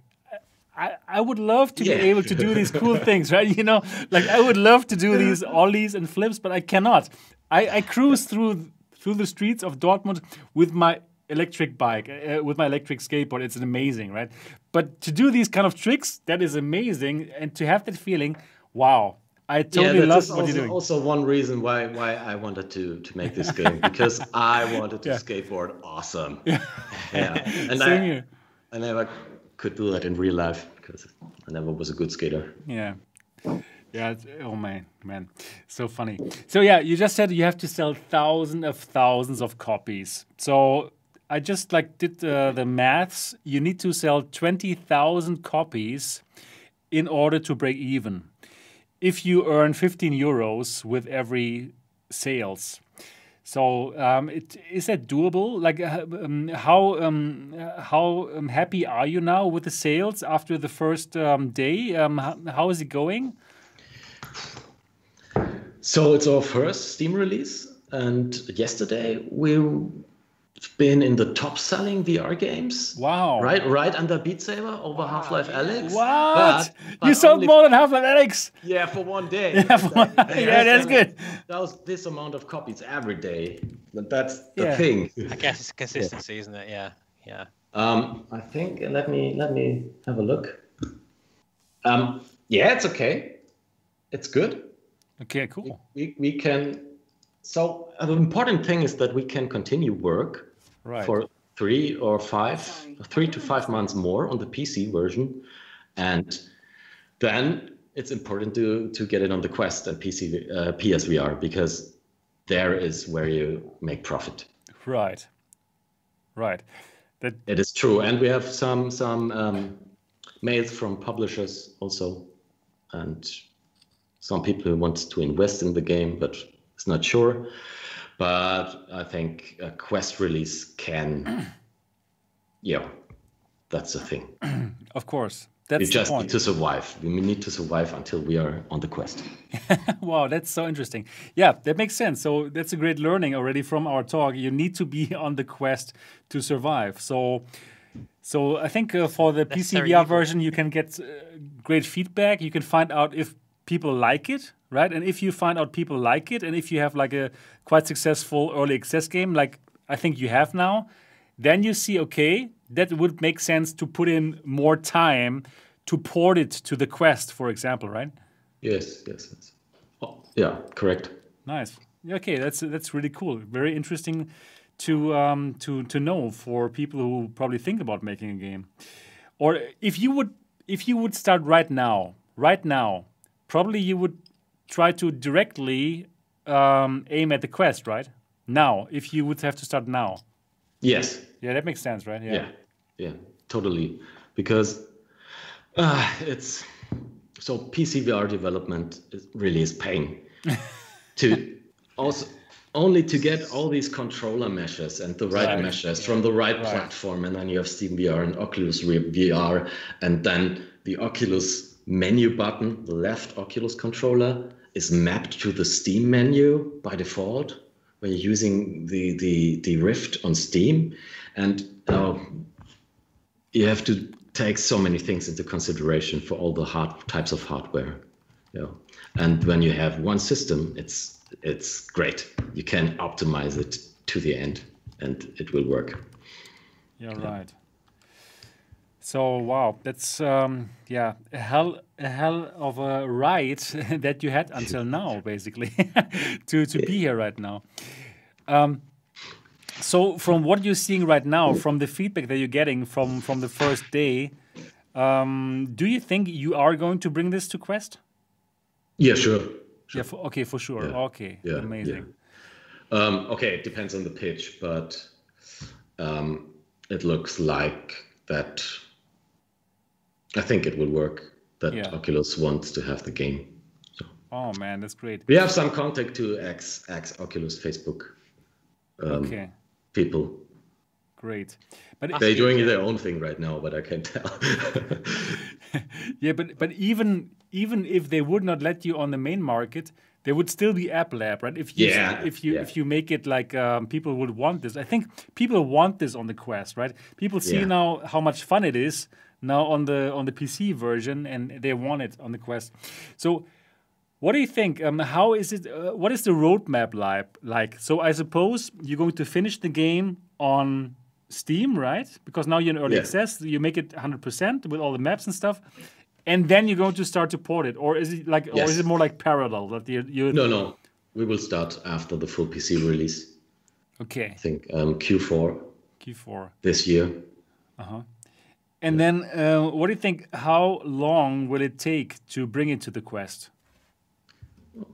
It's hard to estimate. I think it will take six months. Okay, Yes. wow, it's, it's quite long. So it's not like just pressing the button, No, it's export not, to no, it's Quest. because um, I think we want also, we wanted to bring it to the Quest One, and that's tough. That is tough. Quest One. Okay, That's uh, p- uh, gaming PC is 40, 40 times faster. wow. Quest. Quest Two is easier. Yeah. I'm going to say actually, yeah, because it look as I said before, the environment looks so good on the Yeah, PC. Would you think you'd have to downgrade it quite a bit for the Quest 2, even with the XR two, Yes, two yes, yes. chipset? Yeah, Yeah. yeah, yeah. I'm not surprised really because those textures they're really crisp. They look really great. It barely runs on a uh, GTX 1060 with the Rift S, the game currently, Wow. but it has some drop frames, so that's why our minimum specs is the 1070 at the moment. Wow. That's still pretty low though, isn't it, in terms of PC specs these days? I think that's it. um, You know that it runs so well on such a mid-range or even low-end PC. That's you must. I take it in terms of optimizations. Did that was that quite a long process within the development? Yeah, yeah. That was a really long process. Our first prototype, there was a trailer out on YouTube, and we thought, oh, we did it. We're the best developers in the world. and, and all the other developers are such idiots. They don't know how to optimize. And now I know that it was, no, it was a total mess.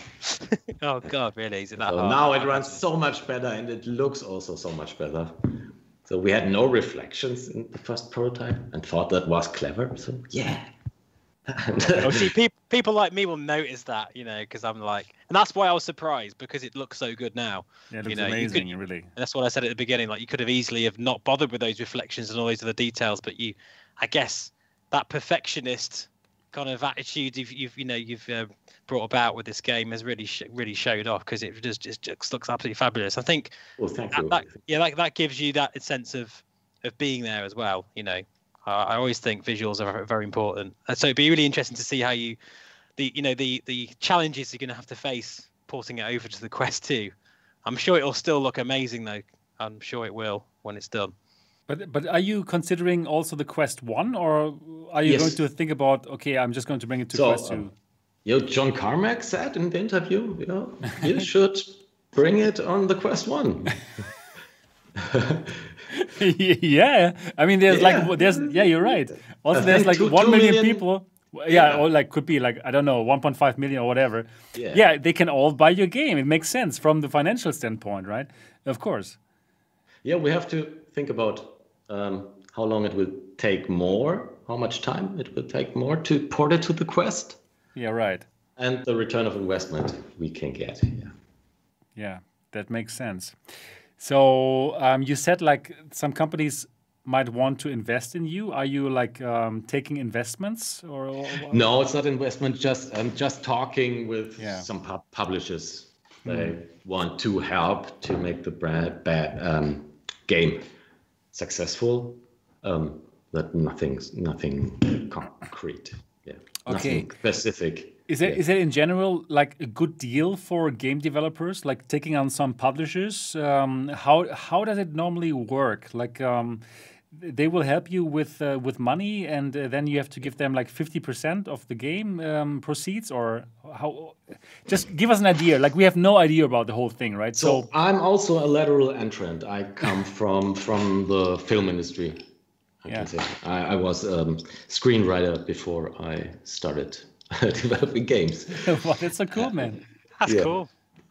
Um, before that, I was a UI designer and something with 3D graphics, but and now I can combine all those skills in one. And game game development is so awesome. You can combine everything, every creative skill in one. Yeah. And yeah, but um, I now, from my today's point of view, it's great to have a publisher because mm-hmm.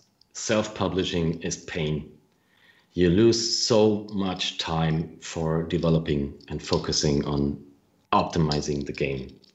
You need to do the marketing by yourself. You need to Q&A, community management, and they things things are things can do a publisher for you. Yeah. So I'll cover artwork and so bring it to the store. So, um, what kind of deal do you normally have with publishers? How much do they take from the from the from the money that you so earn? As far as I know, a good as if there is an investment from the publisher, so if they fund the game, um, uh, a good deal is a 60-40 split. That means wow. publisher 60, developer 40, and when the in publisher lot, investment is returned, then it switches to okay. 40 publisher and 60 developer. Okay. Okay. And when there's no invest, as far as I know, there's often a 70 30 split. Mm-hmm oh 70% developer 30% publisher.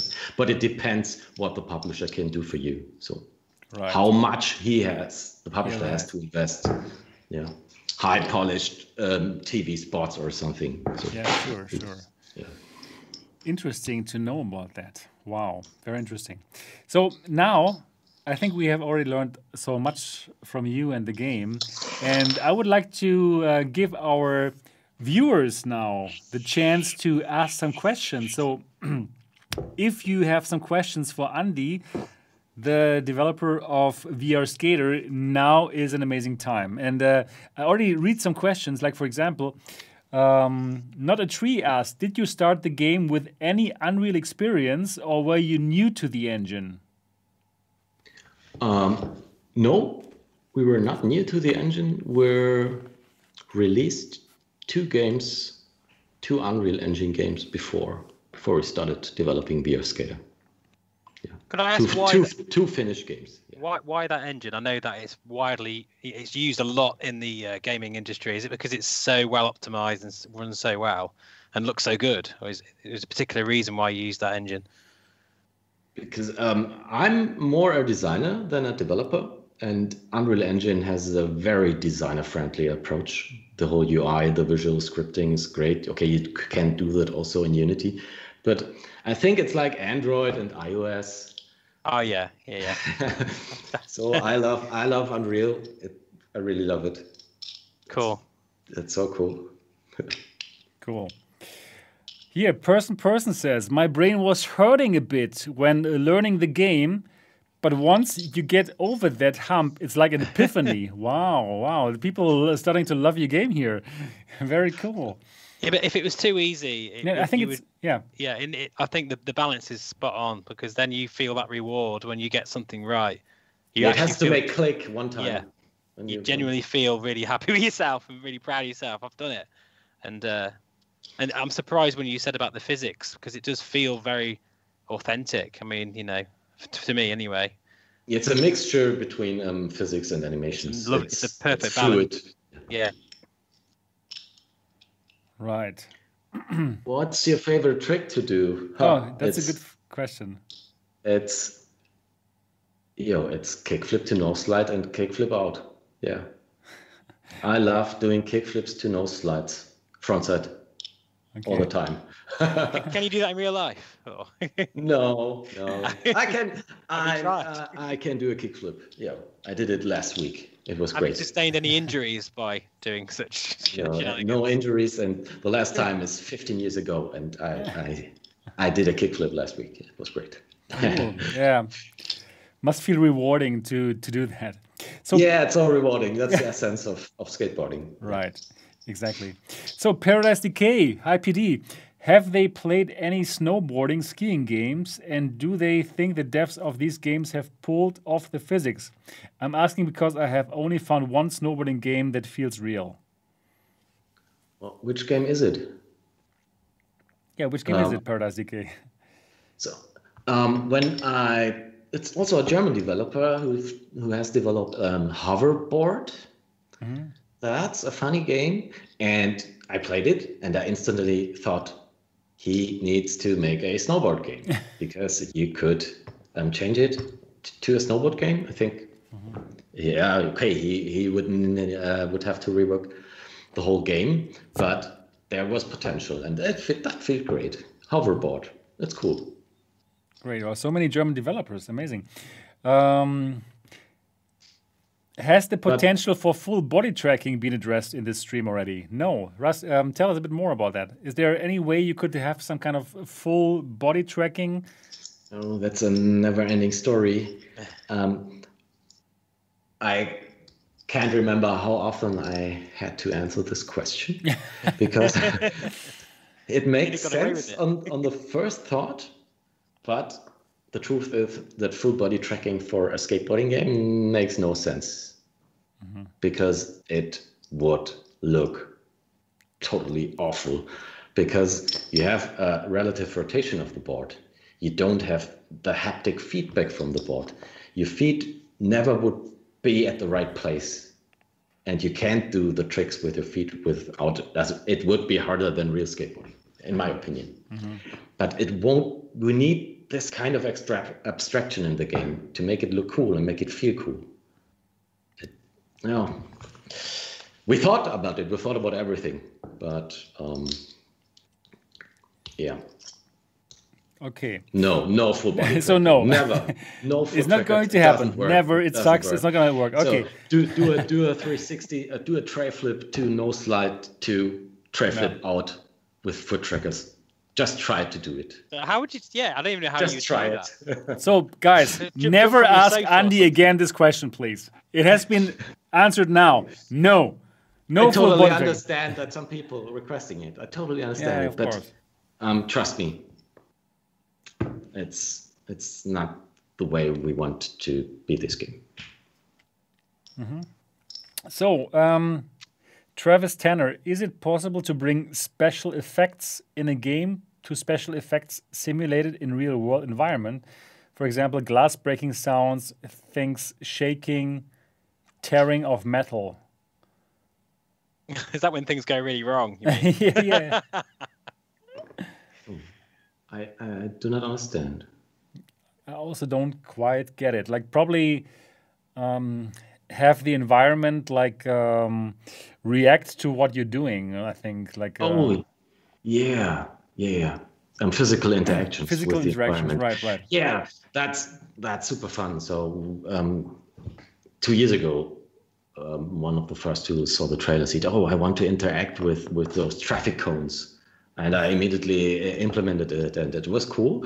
And uh, we want to have such things in the game. We have already a a seesaw, um, and you can. Yeah. It's not released. It's not uh, yet in the game, but we already have made it. It's a seesaw on a um, where you can grind and it goes. Oh, yeah. cool. Yeah. Oh, is it seesaw? Is it seesaw? I have no idea, but I know what you mean. yeah. oh. Yeah, such things. Yeah. cool. Um, Not how for many sure, but we think about it. We think how many it. maps will the final game have? Oh, I hope at least 7 Mm-hmm. Seven official maps and maybe some um, academy training warehouses like the academy the, uh, in the current game with different obstacles. But we plan seven Okay, cool. at Uh, least. yeah, right. Um, swap toggle. What about just hip tracking for skateboarding? Just hip tracking, not not full body tracking, just hip tracking. Yeah. Um, DecaMove, I know. Yeah, right. Exactly. Yeah. um, when you go into the detail, you realize that it won't work well because what do you want to do with the hip tracker? What do you want to do with it? Do you want to steer with your hip? You don't steer with a hip on a skateboard.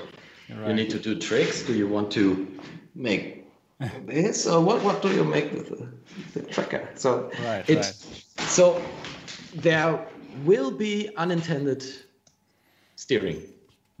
right. Or So it's no, everyone, sensitive. there's not Yeah. going to be any kind of full body tracking with this game. Right? Get over it. not going to happen. Yeah, we discussed it. Um, Okay. We discussed the DecaMove. I guess it would be so minimal if you even used it. It would be kind of pointless to implement all that development when it, it's not really going to be make sense. Right. What, you what we want to, to support is um, haptics vest. I Yeah, that makes sense, yeah. That, that would be cool. When you land, you feel Yeah. your whole body. Yeah. Yeah, yeah. I think certainly felt it haptics when- is important for I VR. certainly crashed a lot and I felt it when it, when the screen goes blank. You hit the, you know, it's like, oh, ow, that that would have hurt. that, Right. Yeah. that was realistic enough for me. That would be great. And well, this question I also want to know. Um, will it be possible in the future to play online with friends together? That would be great. Did you Yeah. think about is there any way to bring friends together in this? So in the original concept, there is multiplayer. Sure, it's cool. Everybody wants to to to have multiplayer, but you need to take this in consideration very early, also um, in development, to build the foundation that it can work well um, online. And we did not have that. That's it doubles the development time. We can afford a multiplayer game in this level of quality. So we, we we decided to have nice naps and cool textures, and so yeah, we can afford it at the moment. Yeah, it makes sense. The foundation is not good enough, so we were really we were unexperienced developers two years ago. but in VR Skater too, of course, Yeah, for sure. everything will be better. yeah. So, did you ever play on that Tony Hawk skateboard per- peripheral? no, never. Yeah, Hard to don't know where to get these boards. right. What about an option to allow us to customize our boards with our Steam profile picture or any kind of board customization? Yeah, board customization will be in the game. Um, custom textures, we have that on our roadmap, but we still don't know how it will be implemented or if we can you know, load Steam profile pictures into the game. I don't know. But there will be an option mm-hmm. for customization with I own think one thing skateboarders do, and that that's the first thing they do is customize their board, don't they? And kind of like, Yeah, yeah. yeah. Even Very I did that as a kid, so yeah, that'd be really cool. Cool. Yeah, great. Wow, we already have like more than two hours, and I, I don't want to take more of your time, man. More? Yeah, we Two already, hours more? No, no, we already oh, have like no, no, no, no. We already have like we talked now for two hours already, and that's normally our time to say no. enough is enough. so also today I, I want to like stop it here and I simply want to say thank you so much Andy for taking your time to be on the show and to tell us all about VR Skater. Hope you enjoyed it. Yeah, I, I have to thank. Yeah, thanks.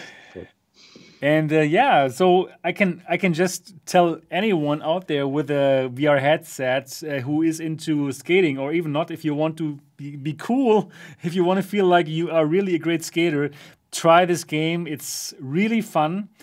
Uh, and I can't wait to go back onto the board and to really learn all the tricks and to do cool things. Amazing, an amazing game, I would say. So, Andy, um, like, congratulations for this. Thank you. Yeah, really, really amazing. The link Yeah, is down great. in the description of this video, of this video, and of this podcast. Um, Twenty euros, uh, twenty dollars. It's absolutely worth it, and it's two years of work. And I so hope for you that it's going to pay off. That it's going to that it was worth it.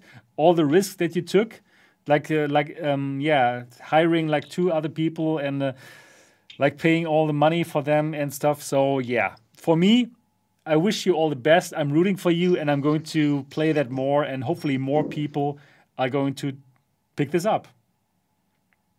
Yeah, leave positive reviews. Oh yeah, yeah. I will.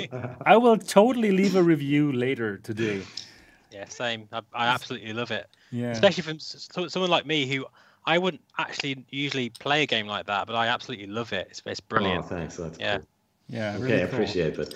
I want to mention one last thing. Yeah, of course. because it's it's kind of funny um, that we are talking, Sebastian. Yeah. You did our the first the first the first review ever for our fir- very first game. For my first very game, mini virtual wow. mini golf reality on Google Daydream. Yes. Thank you. and you did you did the first review.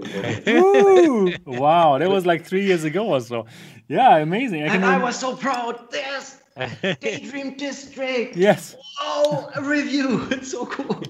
Yeah, that was amazing. Yeah, and I'm I'm also going to play um, VR Skater on MRTV now, and uh, yeah, hope I hope it helps you because I really I really want to support you. It's it's it's just so much fun the game, and it, I think it's so cool that we're all in this together in this VR industry. You know, like working hard Yeah. on all this stuff, like really believing in this in this technology and like like putting everything into it right i mean uh, you and me like we're doing the same thing like like putting everything into this Yeah. like not yet mainstream technology and uh, we could probably do other things and earn more money yeah but we believe in it. And uh, yeah I, I love it that we're supporting each other like this. And yeah it's amazing. So guys people out there get this game yeah support andy support amazing vr developers who are like putting in like two years of their lives to make people feel how it is to be a good skater.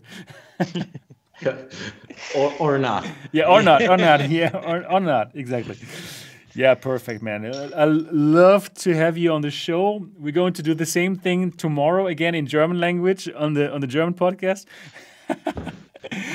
but you can have lots of you can have lots of sleep now, man. Right? You can sleep now. Or I, or you think you cannot sleep because you're too excited. I cannot sleep. I, I will read reviews and yeah. and comment and comment bad reviews. right, right, right. So yeah, I'm going to uh, write my review after this show, Same and then there's well, going to be something positive. And for all the people who are out there right now who are watching this and who like the game, please do write the review. It makes such a big difference because lots of people will definitely read the reviews and then make their purchasing decisions. So please do that. If you like the game, do write a review on Steam. That would really help out. Yeah, help out Andy and the, the amazing game that he made. Yeah, great guest. Lots of people are writing it here in the in the comments in the chat. So hope you enjoyed today's episode. That's it for the 19th episode of the Next Dimension podcast. Hope you still enjoy it. Also, very important for this for for this podcast also to write a review on iTunes. So, um, dear Andy, if you have an iPhone or iPad, please do write a review also uh, in the podcast app for this um, podcast. And all the people who are watching this right now, please do it. It will only take two minutes or so, but it will also help us, an independent podcast, not paid off by any um, big company, to uh, yeah to keep on doing what we're doing, like provide you with content like this here. All right, that's it for today, and yeah, looking forward to see you and to hear you in the next episode. Until then, bye bye. Bye bye. Take care. Thanks, mom.